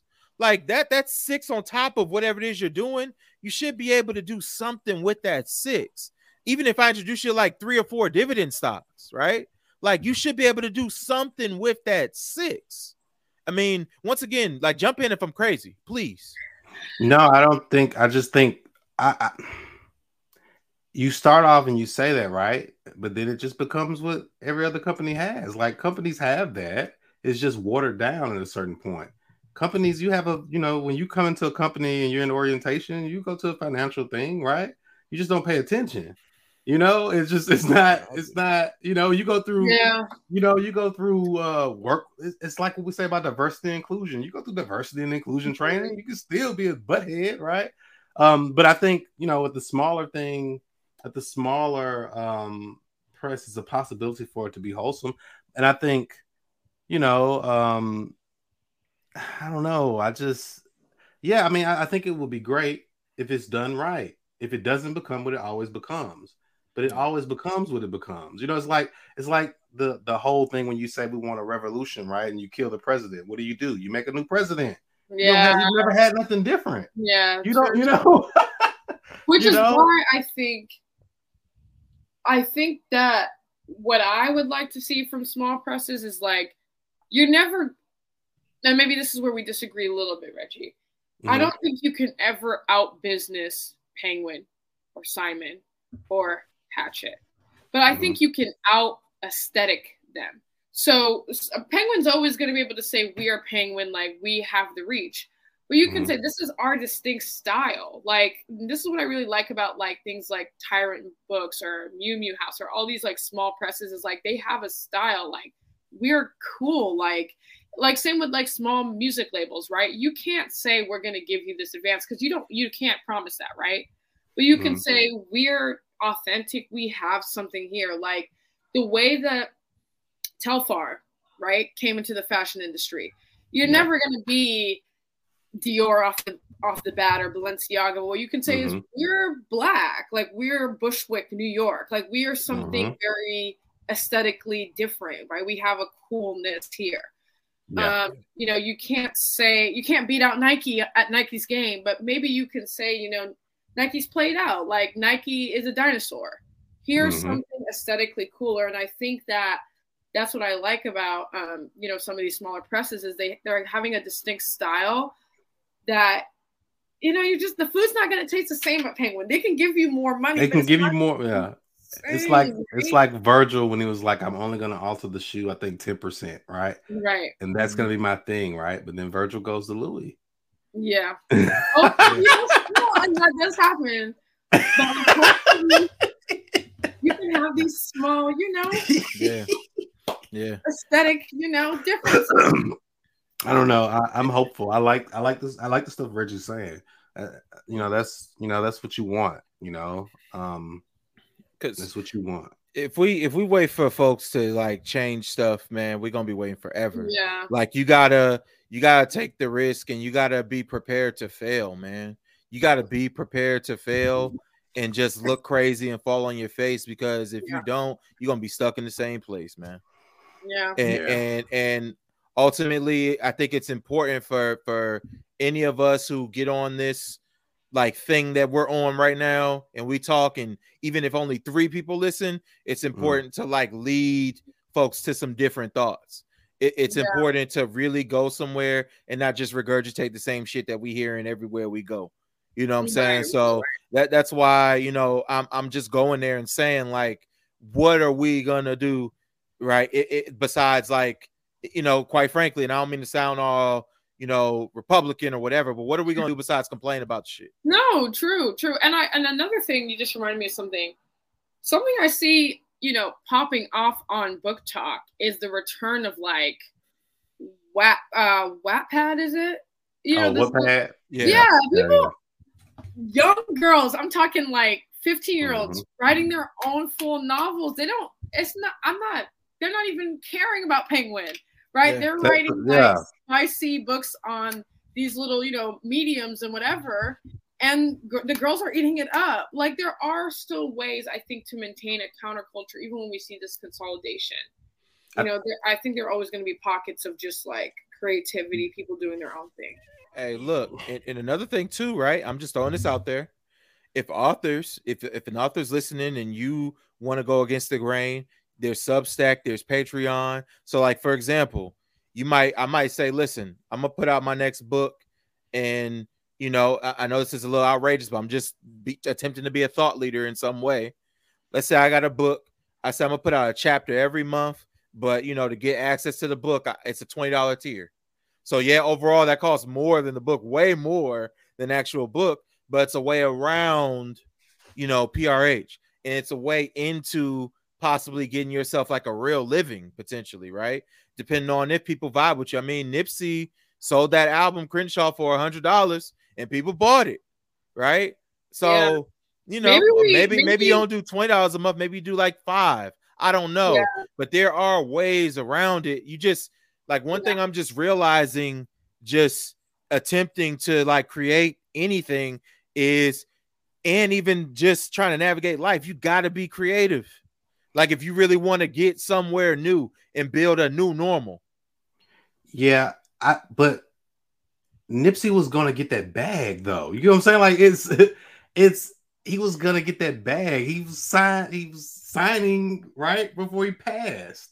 And so I just want it to be mm-hmm. if we're gonna say we're gonna do this, if we're gonna do the Um, the twenty dollar thing, right? That you were just discussing. If we're gonna sell albums for hundred dollars, right? Um, we're gonna go go against the grain and just don't become the grain is all I want. Right, you know, don't right. become the yeah. Go against, don't become the grain because yeah. a lot of times when we use these when we use these um examples, right? The example still I can always give me an example where they didn't become the grain. Yeah. You know what I'm saying? Like, yeah. it's right, not, right. give me an example where they didn't become the grain, where they still over there doing it that way, where there's not a slash on the deal. Right, right. Not, show me that, right? Because at the, at yeah. some point, I feel like it gets taken away, um, yeah. and then it gets morphed into something else. And so, give me an example where it stayed wholesome, right? Where it kept it, where they kept it G, because it's, it's just it gets increasingly more difficult as you keep going up, right? You keep yeah. even even when you're looking at somebody like who says they're completely independent, right? Like for instance, my I love La Russell, right? But La Russell is doing deals with Russ, yeah. right? And Russ is independent, right? Yeah. But Russ is doing deals with bigger companies when he does the touring, right? It's like this, it's this illusion of purity, right? right, right, right that I just I don't I don't I don't hold any reservations to where I, I believe um, that things are what they what they kind of look like, right? And but I can still hope. Like I, I hope La Russell does what he's saying he's doing. Yeah. But I've seen the story. I've seen it happen with Chance. Yeah. You know, I've seen it before. The history shows it right, doesn't right. happen. Yeah. Chance yeah. with Beyonce all the time. You know, just like yeah, no, that's but you know, yeah, you're you're right. You're right. but it's like because look, I'm I'm gonna bring up an explicit example, right? Okay. And I'm not saying let me let me okay. We have Pornhub for the longest time, right? That's the only yeah. way you kind of have to go into like big porn. We can say that mm-hmm. it's not BookTok, right? Yeah. And all of a sudden, OnlyFans, right? Now creators can control and and let me say this. Mm-hmm. OnlyFans isn't perfect, right? Is, creators have yeah, said yeah. that OnlyFans steals their money, but it is still in some aesthetic way, right? A counter to Pornhub and all the big. And so what mm-hmm. I'm saying is the counterculture of literature might start to act like you said more like the grain, but they're still going to provide a kind of like alternative in the face to of the grain. To the grain. You get what yeah. I'm saying? Like, like, you got a grain. And, and then you got a grain. You got but, Okay. Hey. and, and and here's here's one thing I'm kind of gathering from from this thought. Maybe we can, I guess, move move forward a little bit after this, right? But this this is it's important that we have this conversation. I think, right? Um, maybe sometimes what it is too, because how long did it take for PRHSS to become a thing, right? Hundreds of years, right? Mm-hmm. So we have to realize that creating this new grain ain't gonna happen in two weeks Creating yeah. this two grain ain't gonna happen in 20 years. Creating this new grain is gonna be a process. Creating this new grain is something that we're gonna start and potentially sell off, but it's gonna mm-hmm. be the mm-hmm. people after us who maybe create that new grain. It's gonna t- it's gonna be a process, and I think that's something that just gets lost with just how fast the world is now.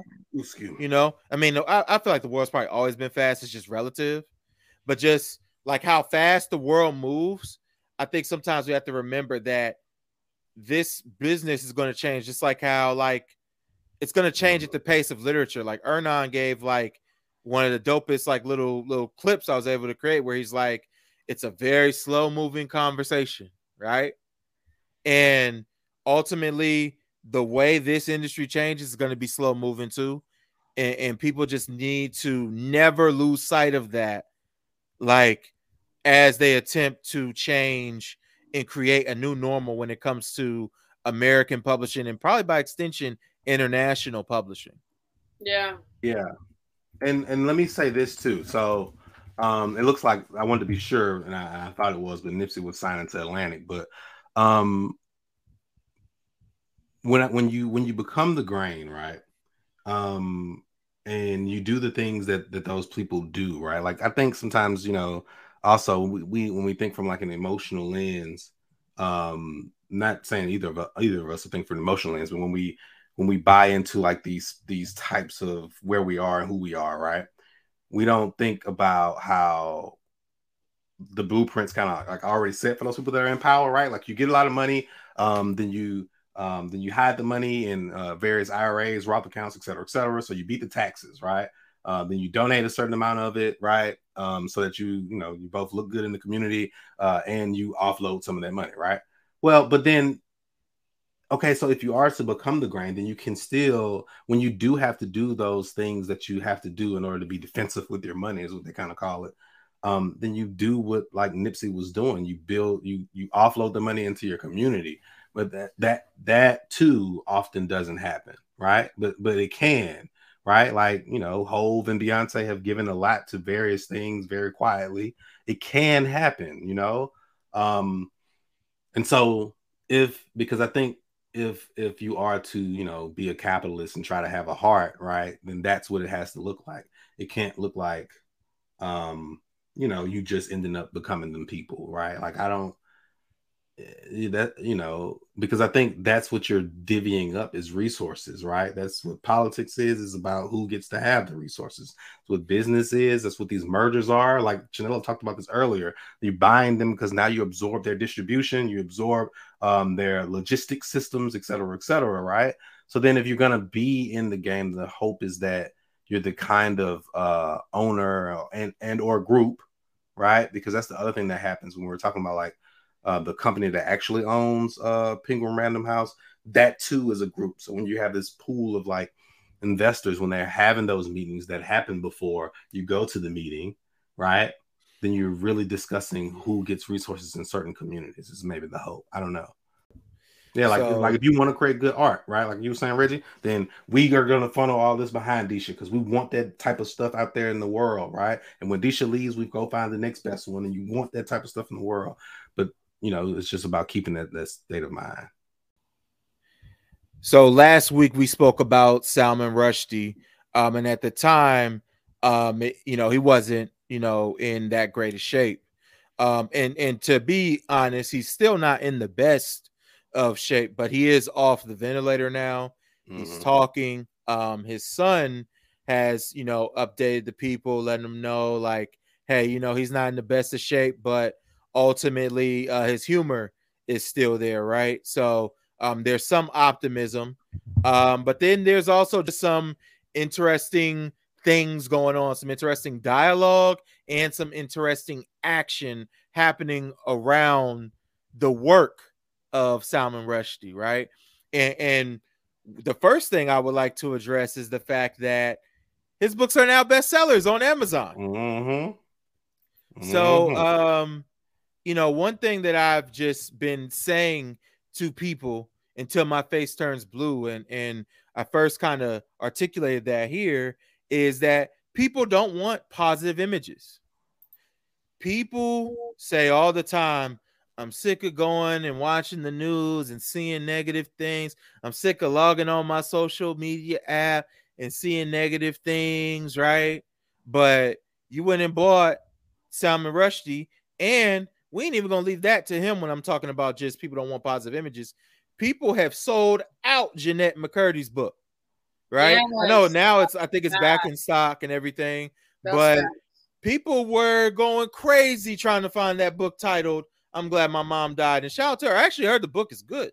Yeah, and you know we were on we were on the Patreon talking about that a little title bit. is genius. You know, the, the title's genius. It's easy to market. It's a former child star. Child right. stardom is something that we're all like into as a culture, right? Whether it's Michael Jackson, Jennette McCurdy, Justin Tip, who cares? Britney Spears, everybody, right? Mm-hmm. Um, Regina King, y'all know Regina King was in 227. She's been anyway.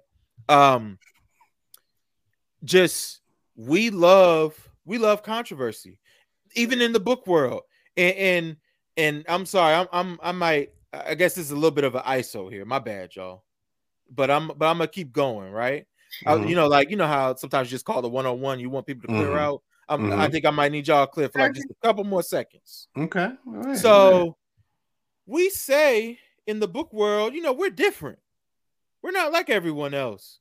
You know, we we not we not in the shade room comments. We not in the spiritual word comments.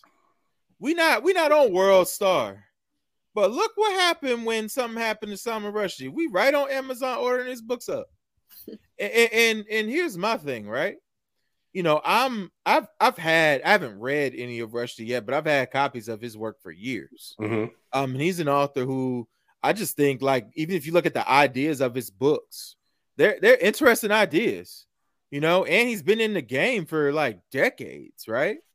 Um, so I've always known who he was. I didn't expect this news to happen, but I've been aware of the fatwa for um for for a long time.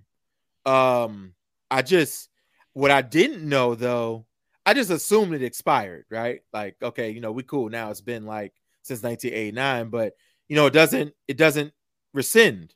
And even like just through researching this a little further, I learned that you can't rescind something like that after the person who like Yeah, that's it. initiates it passes away, Mhm. right? Uh posthumously would be the one word way of saying that, right? Mm-hmm. Um because because what I didn't know was that the the like the leader who put out the hit passed away shortly after putting out the hit, like a Mhm. few weeks afterwards, right? Um, but yeah, man, what what do y'all say about the fact because because look, maybe maybe someone let me let me put a positive spin on it, right? This is our time to support Rushdie after something like this. This is a time to put our dollars behind him because he was just attacked. The way we support him and the way we support the arts is to buy up his books, get them out the shelves, and make Harper print some more of them. Because you know uh, the books, like uh, the paperback versions, at least of Mhm. Satanic Verses and Midnight's Children in particular are Harper perennials. So, what do y'all say to both of those perspectives when I put it out there? Well, the book world messy as hell. I don't believe that. I don't. I never. I don't. I don't know them folks. I, when I came Okay. to Bookstagram, all I seen was people arguing all the damn time about who should be buying from Amazon, who should be doing this, That's who real. should yeah. who should we be That's real. reading. I, you know, No, but I sure. think I think the larger book world, like like not Bookstagram, but I think there is this air that you know books mean you read books you you smart, right? You know, you Yeah. read books you at least have that that thought of mind. I think I've been thinking about when you said um uh that you know folks don't want positive images for a while.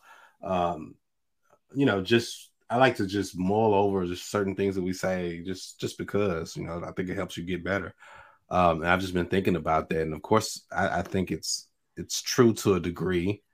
Um, right. Because I think when people are I think when people are really t- tapped into like positive images and positive stuff, it just doesn't carry the same loudness, you know, like they don't they don't if you if you're positive, then you're not going to be in the shade room comments. So if you look at the shade room comments, and that's all you'll see is that people, you know what I mean? So um I, I, I agree to a degree. Um, you know, like for instance, me and my wife always say, you know, like I'll see stuff on there and we just talk about it and we don't go in the comments, you know, that's our thing, you know. So I don't know. I just think that though, uh, I just think cancel culture is very ineffective. Um, you know, if but I, I don't know what the what the I need to know what the end game is, right? Like if we if we're canceling R. Kelly, is our end game to make sure that other artists never do the same thing? Or is our end game to hurt R. Kelly financially? And that's never explicitly said. You know, it's just like we don't mess with him no more. It's not that we are against sexual predators, though. You know, we just don't mess with him anymore. You know, so I, I need to see what the end game is. If the end game is to hurt them financially, we suck at that in terms of cancel culture. If the end game is like to what do they call it, shadow ban, something like we don't even want it to be seen anymore. Yeah. Um, you know, then maybe that's a possibility. But people just be listening to R. Kelly in secret. Yeah. You know what I'm saying? They Yeah. just be buying Yeah. the book and not saying. I just be buying from Amazon and not saying it came from there. Hey, It's real easy to avoid the the, the you know. Yeah. I got this new book today. Where you get it from? I don't have to respond. Yeah. and, and, and, and look, I'm even I'm even give examples of people not wanting positive images just in our world. Mhm. The two most popular reels I've ever clipped up for Books and Pop Culture is you It's a mess. put in Sula in the trash. in the trash. That's the most popular by far. Yeah. And then and then the D Watkins story. Oh yeah, yeah, yeah, yeah. People don't want positive images. We got plenty of people saying fly shit that we put out all Yeah. the time. No, yeah, But people don't want that. yeah. Well, so numbers you know, show it. Numbers show me that people don't want positive images. Right, right, right. I, I just think though, you know, I so what I what I was saying earlier though is that people that want positive images aren't like they they're not even looking at that. You know, like it's you know, so the the the driving force is the people who want negative images. Mhm. That's what's driving everything. The positive people aren't engaged at, in, in it at all. You know, like it's like saying, so for instance, I, you know, I'm a hip hop purist, right? So you know, I don't even I only I talk to you, Reggie, and people that come on here, but I don't argue with nobody out there about hip hop. It's Mhm. like my thing. I like that. I want it like that, right? But the people who who like get off on that, that's who you see talking. Right, right. You know, like like when we do the numbers of people who are on social media, there's six billion people that exist in the world. Those numbers do not add up to the whole world. It's almost what did it be like a hundred? It's like 300 million people. There's six billion people on Earth. What are the other people doing? Mhm. Yeah, You know what I mean? true. And so that's what I mean when I'm saying I'm not saying I'm not negating that the people who are on social media enjoy negative stuff. I'm just saying, you know, I don't know the numbers. I don't know what 300 million out of 6 billion is. But there's these other people that exist, you know? Yeah, Yeah. So yeah. and, and, and I don't, I don't, I don't want to beat a dead horse here, right? But I think there's I think there's even this illusion of positivity that gets sold to us. Like Yeah. like because yeah. for for example, you know, there's they're they're the people who you know they share quote unquote positive images, but their positive images are, hey, look at me, I'm positive. You're not doing this, you're not. Mm-hmm, mm-hmm, mm-hmm. That's not a positive image. Toxic Yeah. How is it- positivity. I got a question though. How is it not? So like That's not I don't like positive. when people I don't like when people say don't share positive stuff that you do. Why? No, if all no, no, no, is no, no. negative, No, no, No, no, I'm- no, No, no, it's more I'm not like saying that. um I'm not I, I feel that. like I feel like it's more like the the guilt um embedded oh, when in somebody is like, what? like people are like, you know, get like me. Like this is, you know, Hey. like I'm I wake up in the morning at 5 a.m. to go on a run, and it, and if you're not doing it, that's why. Oh, you're That's what I'm saying. Yeah, yeah, Exactly. yeah, yeah, yeah, yeah, Like, yeah. Look, if you get up and you post yourself working out, that's just you posting yourself working out. Right, right. If you get up posting yourself Okay. working out saying, So- "Yo, y'all niggas, y'all niggas is sleep at five. Let me ask you this though: What's the difference between that and like you just still in a broke, busted bag? Get you a Birkin, like step it up. If that's what, That's like, awesome. What do you mean? What are you saying? so so then what I'm saying is, okay, if there's if that like you, I think you have to have that though because the other thing is so loud. If you don't, if you're not thick, you shouldn't post a picture. Like that is so loud that I think you need somebody to say, But you if you don't have natural bodies, then you losing because everybody is saying if you don't got a BBL, you win. no, but this, see, but that's okay. So going back to what you said, that's two sides of the grain It's the Right. same grain. conflict because you know when you meet true positive people they don't even have to say anything it radiates right but but the people who be like i'm on my shit like boss bitch energy right there it still has an aspect of trying to be like see, this that's is what my- you need. That's my initial point. You don't hear the positive people, so you Right, think no, that exactly. I agree with you. I agree with you. That's I agree with you. We so I don't just can't bring myself to say every like I just can't bring myself to say that all we want is negative in, negative images, right? Even if the numbers are showing that, because the positive people don't, they're not tapped into that. so They're too busy being happy. sure, right? I'm not. This isn't y'all. I, okay, let me just. I just be think it's. I am not a generalist. I don't generalize nothing, right? So when I say people don't want positive images, there's no all in front of that. But most people do not want positive images. And I don't give a fuck what they tell you. Their actions will show you they do not want positive images. And I'm not saying that I'm not I'm not guilty. There's plenty of negative images that I even want to see. I'm like ratchet, negative, fucked up shit just like everybody else, but I just admit it. Yeah. Yeah. On the topic though of yeah. cancel culture because I have to speak. I have to speak. Yeah. Oh, Chinelo. Yes. Let me let me introduce it though. Sorry. Oh, oh okay, Sorry. okay. Let me introduce it. Okay. So Sorry. the reason why Chinelo wants to bring wants to talk to us about uh cancel culture is because there were interesting pieces that were written about Salman Rushdie, in particular on the Atlantic and on uh the New Republic, and they New will be in the show notes, right? So on the Atlantic, there's a piece called Salman Rushdie in the Cult of Offense by Graeme Wood. And then on the New Republic, there's Cancel Culture Did Not Stab Salman Rushdie by Aaron R. Hanlon, right? Hmm. And essentially, the the piece in the New Republic is a response to the piece in the Atlantic because Right. the Atlantic is saying, like, yeah, you know, what happened to Rushdie is an example of cancel culture, essentially, right? Re- please read it for yourself. I'm not like, Mhm. you know, re- rehashing it for listeners Yeah. and viewers. And the New Republic piece is like, no, that's not cancel culture, right? And believe it or not, although when it comes to like ideological like things, I'm more in line with the piece on the New Republic because I think there's like good examples that are used and like I kind of see where like his mind is going and I and I roll. But I the conclusion though that I agree with is the one on the Atlantic because sometimes people will cancel you through words and other times people are going to cancel you through action and some people believe that violence is a solution and to be honest i think in some instances violence is a solution. And probably needs to be a solution. And i'm not saying that it had to be that here but what i'm saying is there are people who believe in that. And that is how people cancel. Cancel isn't just we going we're going to promote you on twitter by quote unquote canceling you and making you trend. Canceling is saying ain't no kid coming up in this county gonna read toni morrison. Ain't no kid in this county ever gonna read salman rushdie.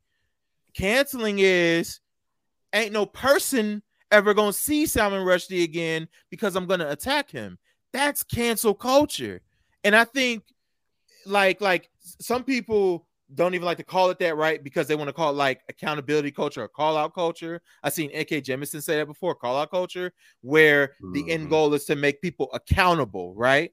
But so i think sometimes people say look sometimes i'm not i'm not looking for you to like be like accountable and to fix this. Like now i gotta punish you. I'm going to Mhm. hold you accountable by punishing you. Like sometimes we get so caught up in thinking that like yo you know abolition is like this new popular way of thought. And it's like you know healing and like more peaceful right? And and less like i guess uh what what is it? Uh like like violent acts right? Yeah. um but you know not everybody on that like wishful thinking. You know some people are like listen man you know and, and and let me say this too about the the young man because he there is there's been no proof at least as of this recording there, sunday yeah. night sunday Yeah. night uh what is it uh august 21st when we're recording there has been no proof or no evidence that he did this attack on Rushdie as a part of the fatwa. Nothing has pointed to that yet. All he has come out and said is allegedly, according to New York Post, Mhm. he read a couple pages of the satanic verses and apparently it, well he didn't read a couple pages then come to this conclusion but what we know is he allegedly read a couple pages of satanic verses and allegedly he knows the um the the, the i think it's Khomeini is the person who put out the fatwa he Mhm. knows Khomeini to be like a quote unquote good guy or whatever and he knows Rushdie to not be a good guy. Is somebody who he doesn't like, allegedly, according to the New York Post. Right? Mhm. Um, I said a lot there, so I'm not gonna say nothing else. I want y'all to say something. you know, uh, yeah, I just Bari Weiss and the Atlantic. Even though I like the Atlantic, I actually do like the Atlantic. Yes. They engage in something that I hate, which is false equivalency. Mm. Right? Because here's the thing. They said this um like this basically the situation has reinforced the lesson. Don't publish books that get you criticized, either by semi-literate fanatics on the other side of the world or by semi-literate fanatics on this one. Oh, I like that last part. False equivalency, my mm-hmm. guy. Like a murder, a murder compared. I'm sorry. I, I'm. I, I, I can't accept that. I can't accept that. Here's why I can't accept that. Here's why I can't accept that. A lot of times, I feel like what has happened, and I actually believe there is a cancel culture, but I just mm-hmm. don't think what is called cancel culture is cancel culture all the time. Here's the thing. Yeah. Yeah. yeah. Someone will publish a book basically going in on a demographic, whatever, right? And they're saying, mm. I'm just I'm just expressing my free speech, right? Mm. The demographic speaks up and says, Nobody buy this book. Now, do I think that's annoying when someone says nobody buy this book? I think that's mad annoying, right? I, I think everyone should be able to read whatever. Mm. But how are you going to say, "Oh, you're you're messing up my free speech"? You're messing up their free speech, right? Because they have a right to actually say, "Nobody mm-hmm. buy this book." Mm-hmm. Mm-hmm. They actually have a right to say the author is trash. Nobody buy this book. That's free speech too, right? But I feel mm-hmm. like what happens is that kind of the um, white center, the white moderate, right, controls the narrative, and then whoever says, "Oh, that's trash," then the white moderates, right, which the, the, the center, the white center says, you're you're canceling me. No, yeah. I gotta say my piece too, right? You just you just said everything. Why can't I why when I speak it's canceling? Now I do agree people speak to punish, but mm-hmm. again, I don't think that can ever be equated to taking someone out. Like here's what like here's what I think is canceling. If we were to ever have anything close to canceling in the US, right? Because a lot of times mm-hmm. I feel like people are just kind of like in their feelings, right? I think obviously book banning, which conservatives do, and you know maybe liberals do too. That's canceling.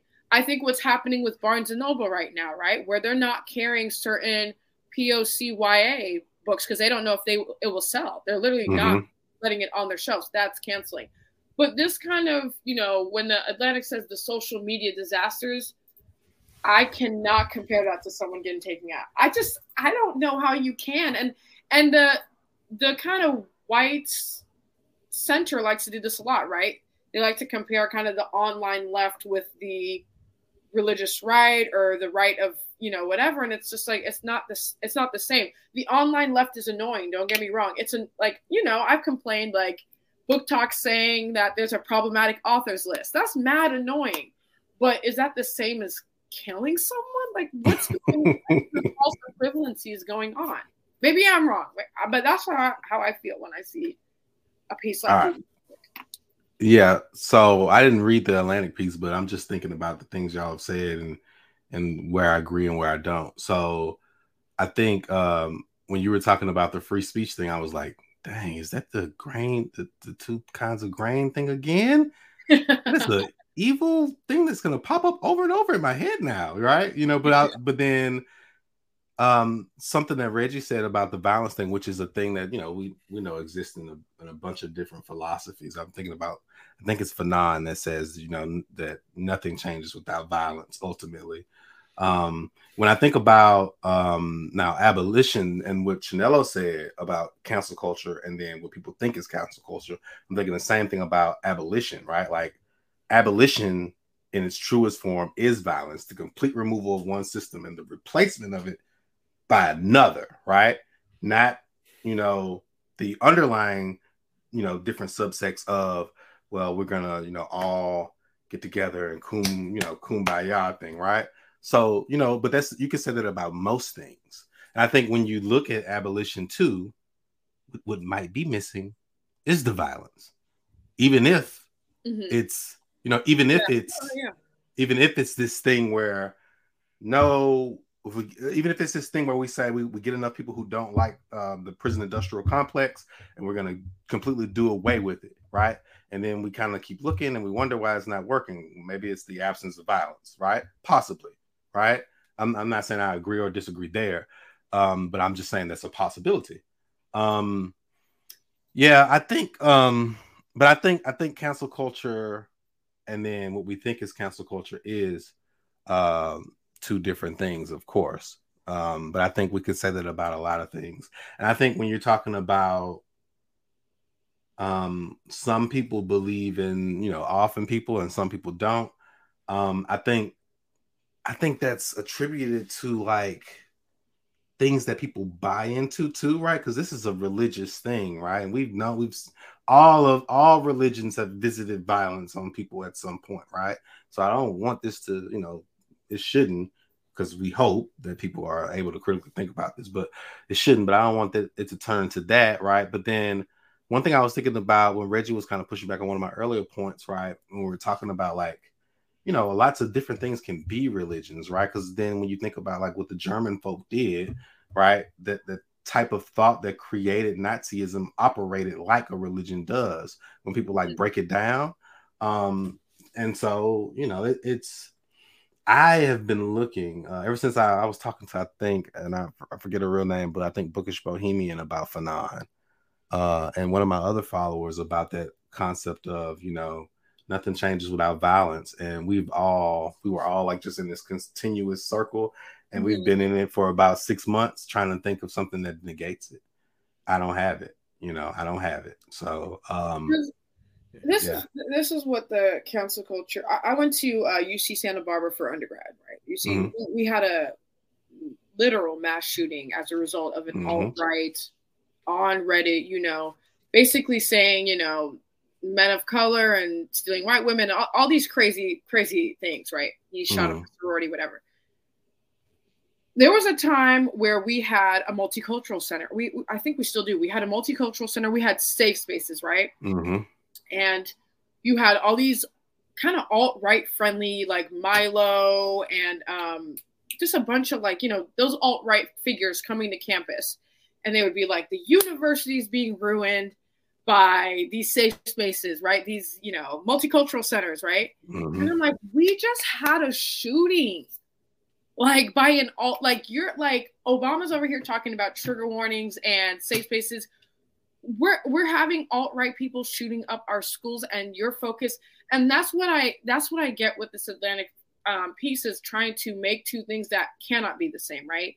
And mm. I, I, mm-hmm. recently read a book called "Kill All Normies," and it mm. talked about the online right and the online left, and it was engaging in that same false equivalency, right? Because it would talk about the alt right, where you have literal people like shooting up schools, right? You know, terrorizing women, whatever, and then it would talk about the online left being like, you know, use the right pronouns and, you know, mm. and they're, they're trying to like make the same. And I'm like, look, the online left can be annoying, right? It can be annoying when, you know, uh, it was trending on Twitter, problematic authors list, right? It, when you mm-hmm. see like just unwillingness to engage, but I just can't in good conscience compare that. Compare Right? Like we can say both things are bad, but we can't say both things are the same and we can't yeah. say they're the same thing even yeah. you know like so i'm just i'm shocked by the atlantic's attempt i'm not gonna lie it kind of gives me the heebie-jeebies so, oh. like, so let me let me say this though yeah because i think this is interesting mm-hmm. Mm-hmm. why can't it all be cancel culture and and, and and and and bear with me a little bit okay because you know and, and this is on theme because it's religion mm-hmm. mm-hmm. murder is a sin and so is adultery mm-hmm. Mm-hmm. those two things are very different mm-hmm. but they're all under the same umbrella of sin just like a lie right a right, lie right. is a sin just like a murder is so why can't just in theory right, right why right. can't the cancel culture where hey you know you had a problematic depiction of black people in your book mm-hmm. be considered canceling, just like someone doing a book ban, just like someone doing a physical attack. Why can't all those things be cancel culture? I think um I so you know because not I think so I don't know I think I, I want I want when we say a word it to be the literal sense of the word and so if nothing is if if the technique doesn't cancel anything then it shouldn't be included. You know, I think, but um, I don't. So I was trying to think about what Chinelo was saying, not wanting to equate the two things are the same, and I was, I, I think, you know, like, you know, and, and I think I'm not saying they're the same in terms of what what, ha- what the outcomes are. I don't think Reggie's saying they're the same. Mm-hmm. No, yeah, but, you know, we're trying to we're trying to talk about it Right. these big ideas. I I Mhm. I think to the people who I'm talking about when when I was talking about like these um when I was talking about like you know like who Nipsey becomes, right? Mhm. Um the people when they become they look at it all the same. Like I, I just remember thinking um you know if if this happens in this small bank in Petal, Mississippi, Mm-hmm. imagine what happens with the when the World Bank makes a decision. Like if people in Petal, Mississippi are looking at all of us and making decisions as if, you know, like as if like we're like pieces on a board, then imagine what's happening when when the World Bank has their meeting in the morning. yeah. Um, you know, I don't know. Um, I don't, I don't, I don't really have a bead on this one because I think it's it's just tough. But I, I, I think when I said at the beginning is kind of in line with what Reggie's saying. Mm. Some people, some people actually can't stop the thing that they want to stop. That's what I feel should be called cancel culture. Mhm. I think when we be like, this book said nigger 36 times, we only like when the book says 33 times the N word. That's not cancel culture. It sh- I feel like it shouldn't be applied to it. I feel like it should be something else, you know, it's just Well, being annoying. It- it is something else. It's promotion. It's advertising. That's exactly what it is. Like, let me let me like- let me do this. Let me do this. discourse, maybe. Maybe discourse, Yeah. though. like right? I think you're right, Reggie. There's no reason why, technically, right? Because words are Yeah, just te- yeah. you, you you could just um, I mean words you just add meaning, right? All words are arbitrary, whatever. We could call it all cancel culture, but let me give you two kind of scenarios why I think that confuses and muddles the issue sometimes. Height of Me Too, sexual assault, right? And that's a Mhm. large spectrum, right? So that includes Harvey Weinstein. But that also, if you remember, um, who's that comedian? What's his name? Uh, CK, Louis CK. Not CK, um, South Asian. He's South Asian. There were Oh, that. um, uh, I know exactly what you're talking about. Aziz. Aziz. I'm sorry. Mhm. Yeah. Okay. Mhm. So Mhm. you remember that time on Twitter? We were calling both of those situations. I'm not saying either of those situations are good, but I'm saying Yeah, yeah, calling yeah. both of those situations sexual assault. Mhm. That's confusing, right? Because now some people are, you know, thinking that Aziz did what Harvey did. And he, Mhm. he did Right. he did not do that. Like Yeah, not at all. So I think that with words, personally for me, yeah, of course, technically all of you know, if we all agree as a community to call it all cancel culture, sure, but that gets confusing, right? S- same thing with the word abuse, right? Mhm. He abused me, right? What is that like? Because you if emotional abuse is something most people engage in, right? Manipulating, um, lying, withholding, right? Stonewalling, that's abuse. There's domestic physical abuse, right? And so if I were to be in the sentence, X and Y are abusers, but Y did a certain type and X did a certain type, you know, it would just kind of confuse things. And I think that's what happens with cancel culture is like, if we were to refer to all that as cancel culture, then it's like it almost kind of means like they're all the same type of bad. And I feel like maybe we could have a different word for what Mhm. critique or call right, call out culture, right? What what that is. Yeah. The other thing is I never this is the thing with American cancel culture. It's always a person of color is canceling a white person. I never seen it be the other way around where very few, very few times do I see it where it's like I it's hard when I never seen most people agree that a white person is canceling a black person. I always feel like it's a white person saying, "Oh, I'm being canceled by a young person, Mhm. black person, person of color." Like it it just feels like cancel culture is this way of the establishment to say stop talking to people who are outside of the establishment, to be honest. Like I, I I just I I get a sense of like why do we have this word now to describe people critiquing things? Like what changed? Like something hmm. doesn't feel natural about the word cancel culture as it is because uh, there's this interesting book I read, Glitch Feminism by Legacy Russell, right? And basically, you know, um, white politicians, whatever. This woman's basically talking about how with the internet she can like call out white politicians now, right? And so it's like she's basically saying it's not cancel culture. Now all now all of a sudden that I have a voice. Now every time I speak, mm. People are saying, "Oh, you're canceling, you're canceling." Like for instance, what's that dude's name who's a podcaster? Oh my god! And he got ratted for saying the N word hella times. Oh, oh boy, Rogan. Uh, Rogan. No, Joe Rogan. Right, oh, Joe yeah. Rogan. Right. He was saying we were like monkeys, or he was at a zoo, or something crazy. Mm-hmm. Yeah. And obviously black people are going to be like, what the actual fuck? Mm-hmm. And there are a bunch of white fans of his show being like, you're going to cancel him for something he did five years ago.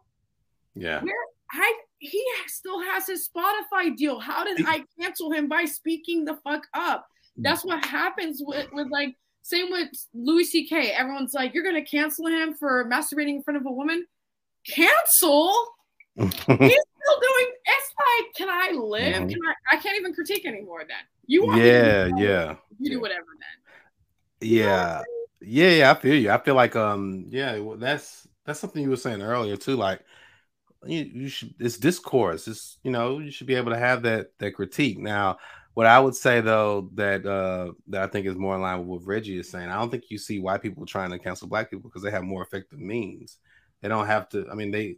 I don't know when a white person tried to stop a black person from doing something where it didn't work out in the white person's right. favor, right? right? Like when white people cancel you, um, like I, like I was talking about, um, you know, Alice Walker couldn't, um, for for whatever reasons, Alice mm-hmm. Walker was not physically at the Mississippi Book Festival, right? And right, then there was the question about, um, you know, some of the things she had said, right? And then my yeah, and my thing was yeah, you we're talking about it, but they handled it.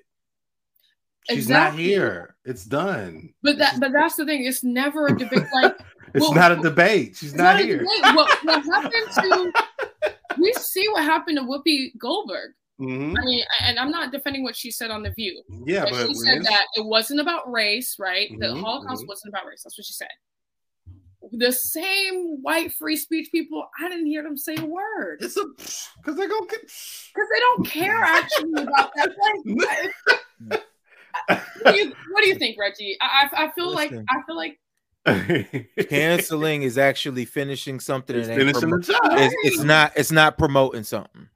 It's so that's why. That's why I say ideolog- ideologically, I agreed with the New Republic piece. Mm-hmm but I agreed with the conclusion of the Atlantic because I think what what that young man was trying to do was what cancel culture actually right. is. Right, exactly. Mm-hmm. I agree with right? that. Mm-hmm. I but mm-hmm. I just think that his means of getting to that conclusion was incorrect.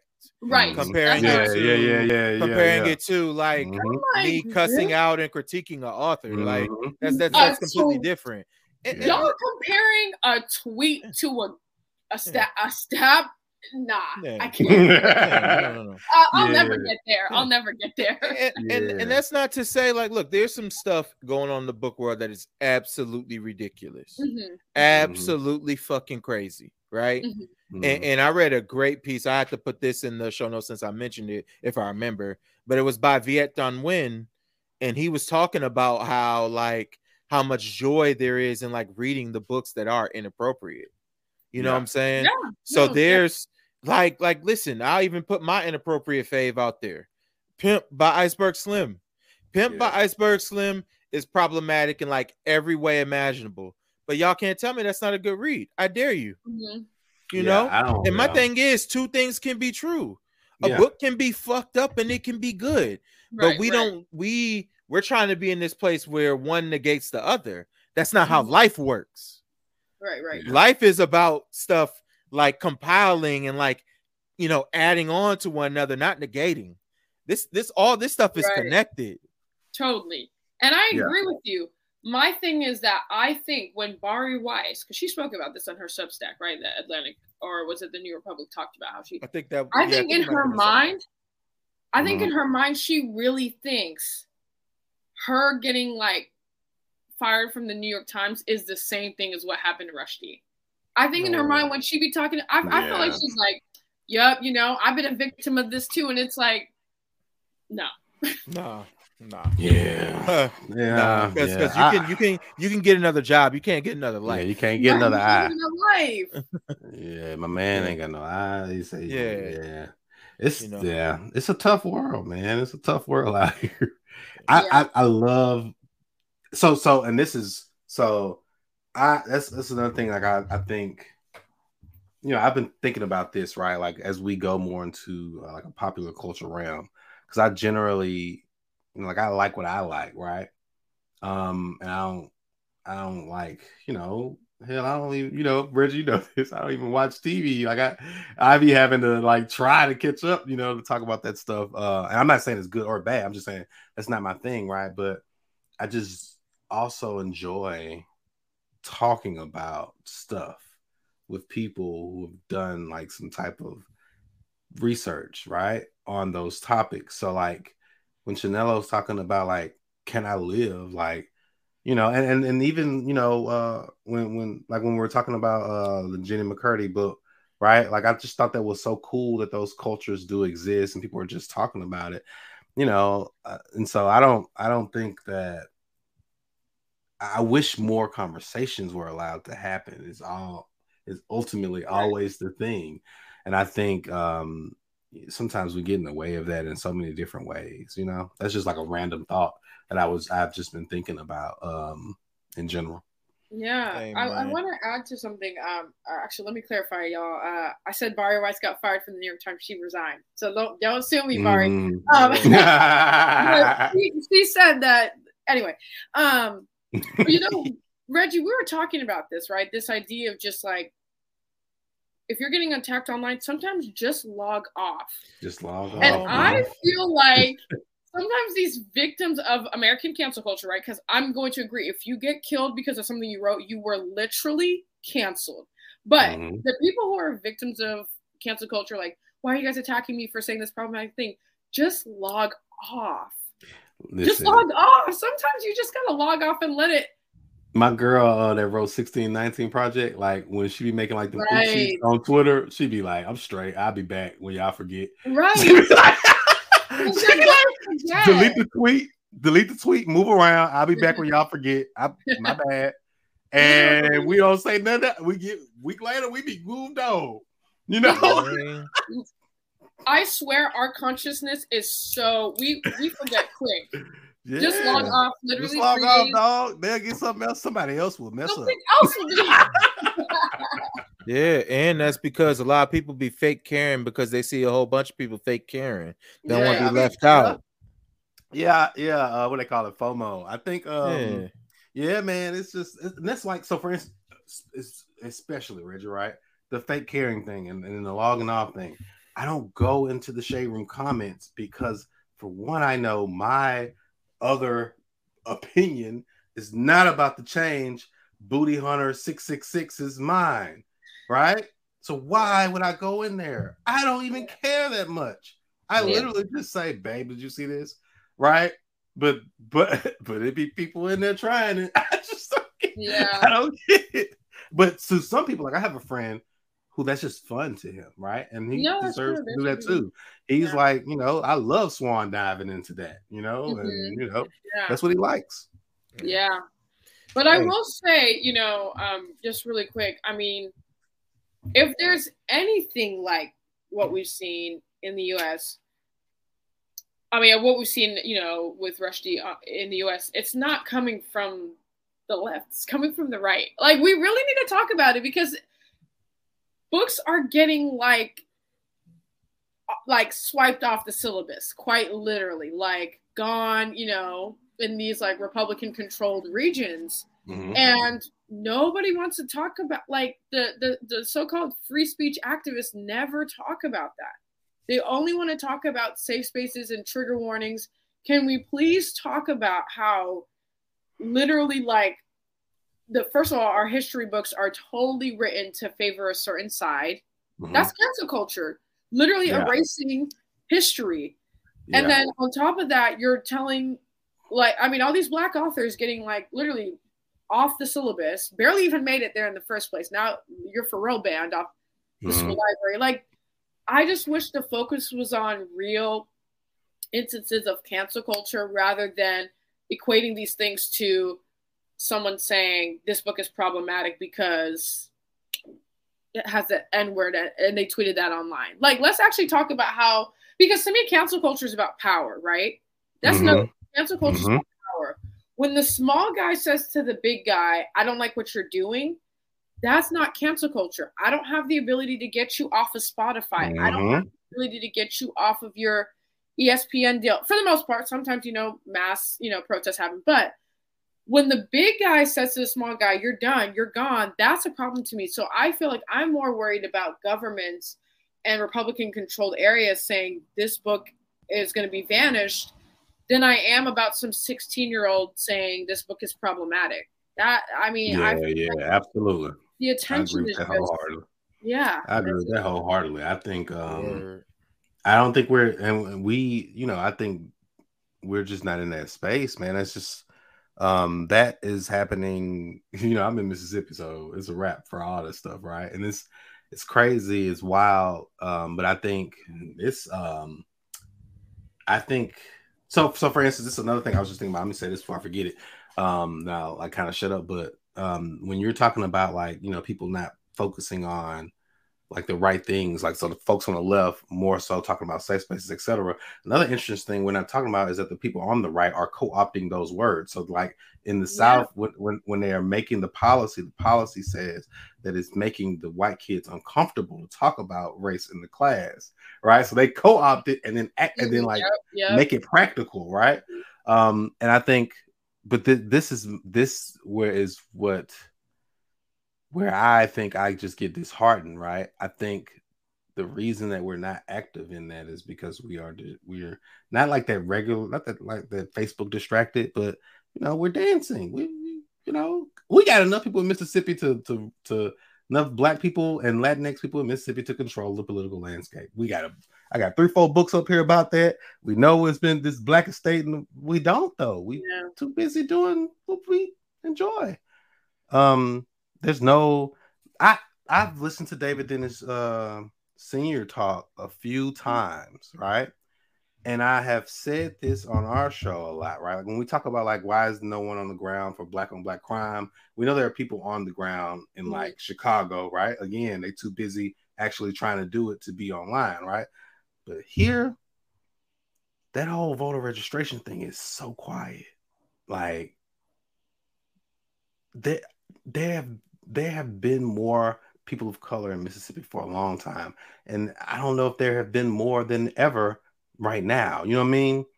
And it's it's dead silent. Like I don't I can't tell you I've been in a lot of places over here and I can't tell you a lot of like uh like POC uh groups that are involved in there. I'm in like the Mississippi um free democracy something, but that's ran by a bunch of white folks. You know what I mean? Yeah. And you know, that's it's disheartening. I, I don't know. I don't know what we do with all this stuff, you know. Um, um, there was this um this is another example of how I think uh, language gets co-optive. Oh my god. What is this author's name? This white woman author, I can't remember her name. She tweeted something about how editors and so this is she's claiming this. I don't know mm-hmm. that it's necessarily true. Young Joyce. Yes, Joyce. Joyce girl.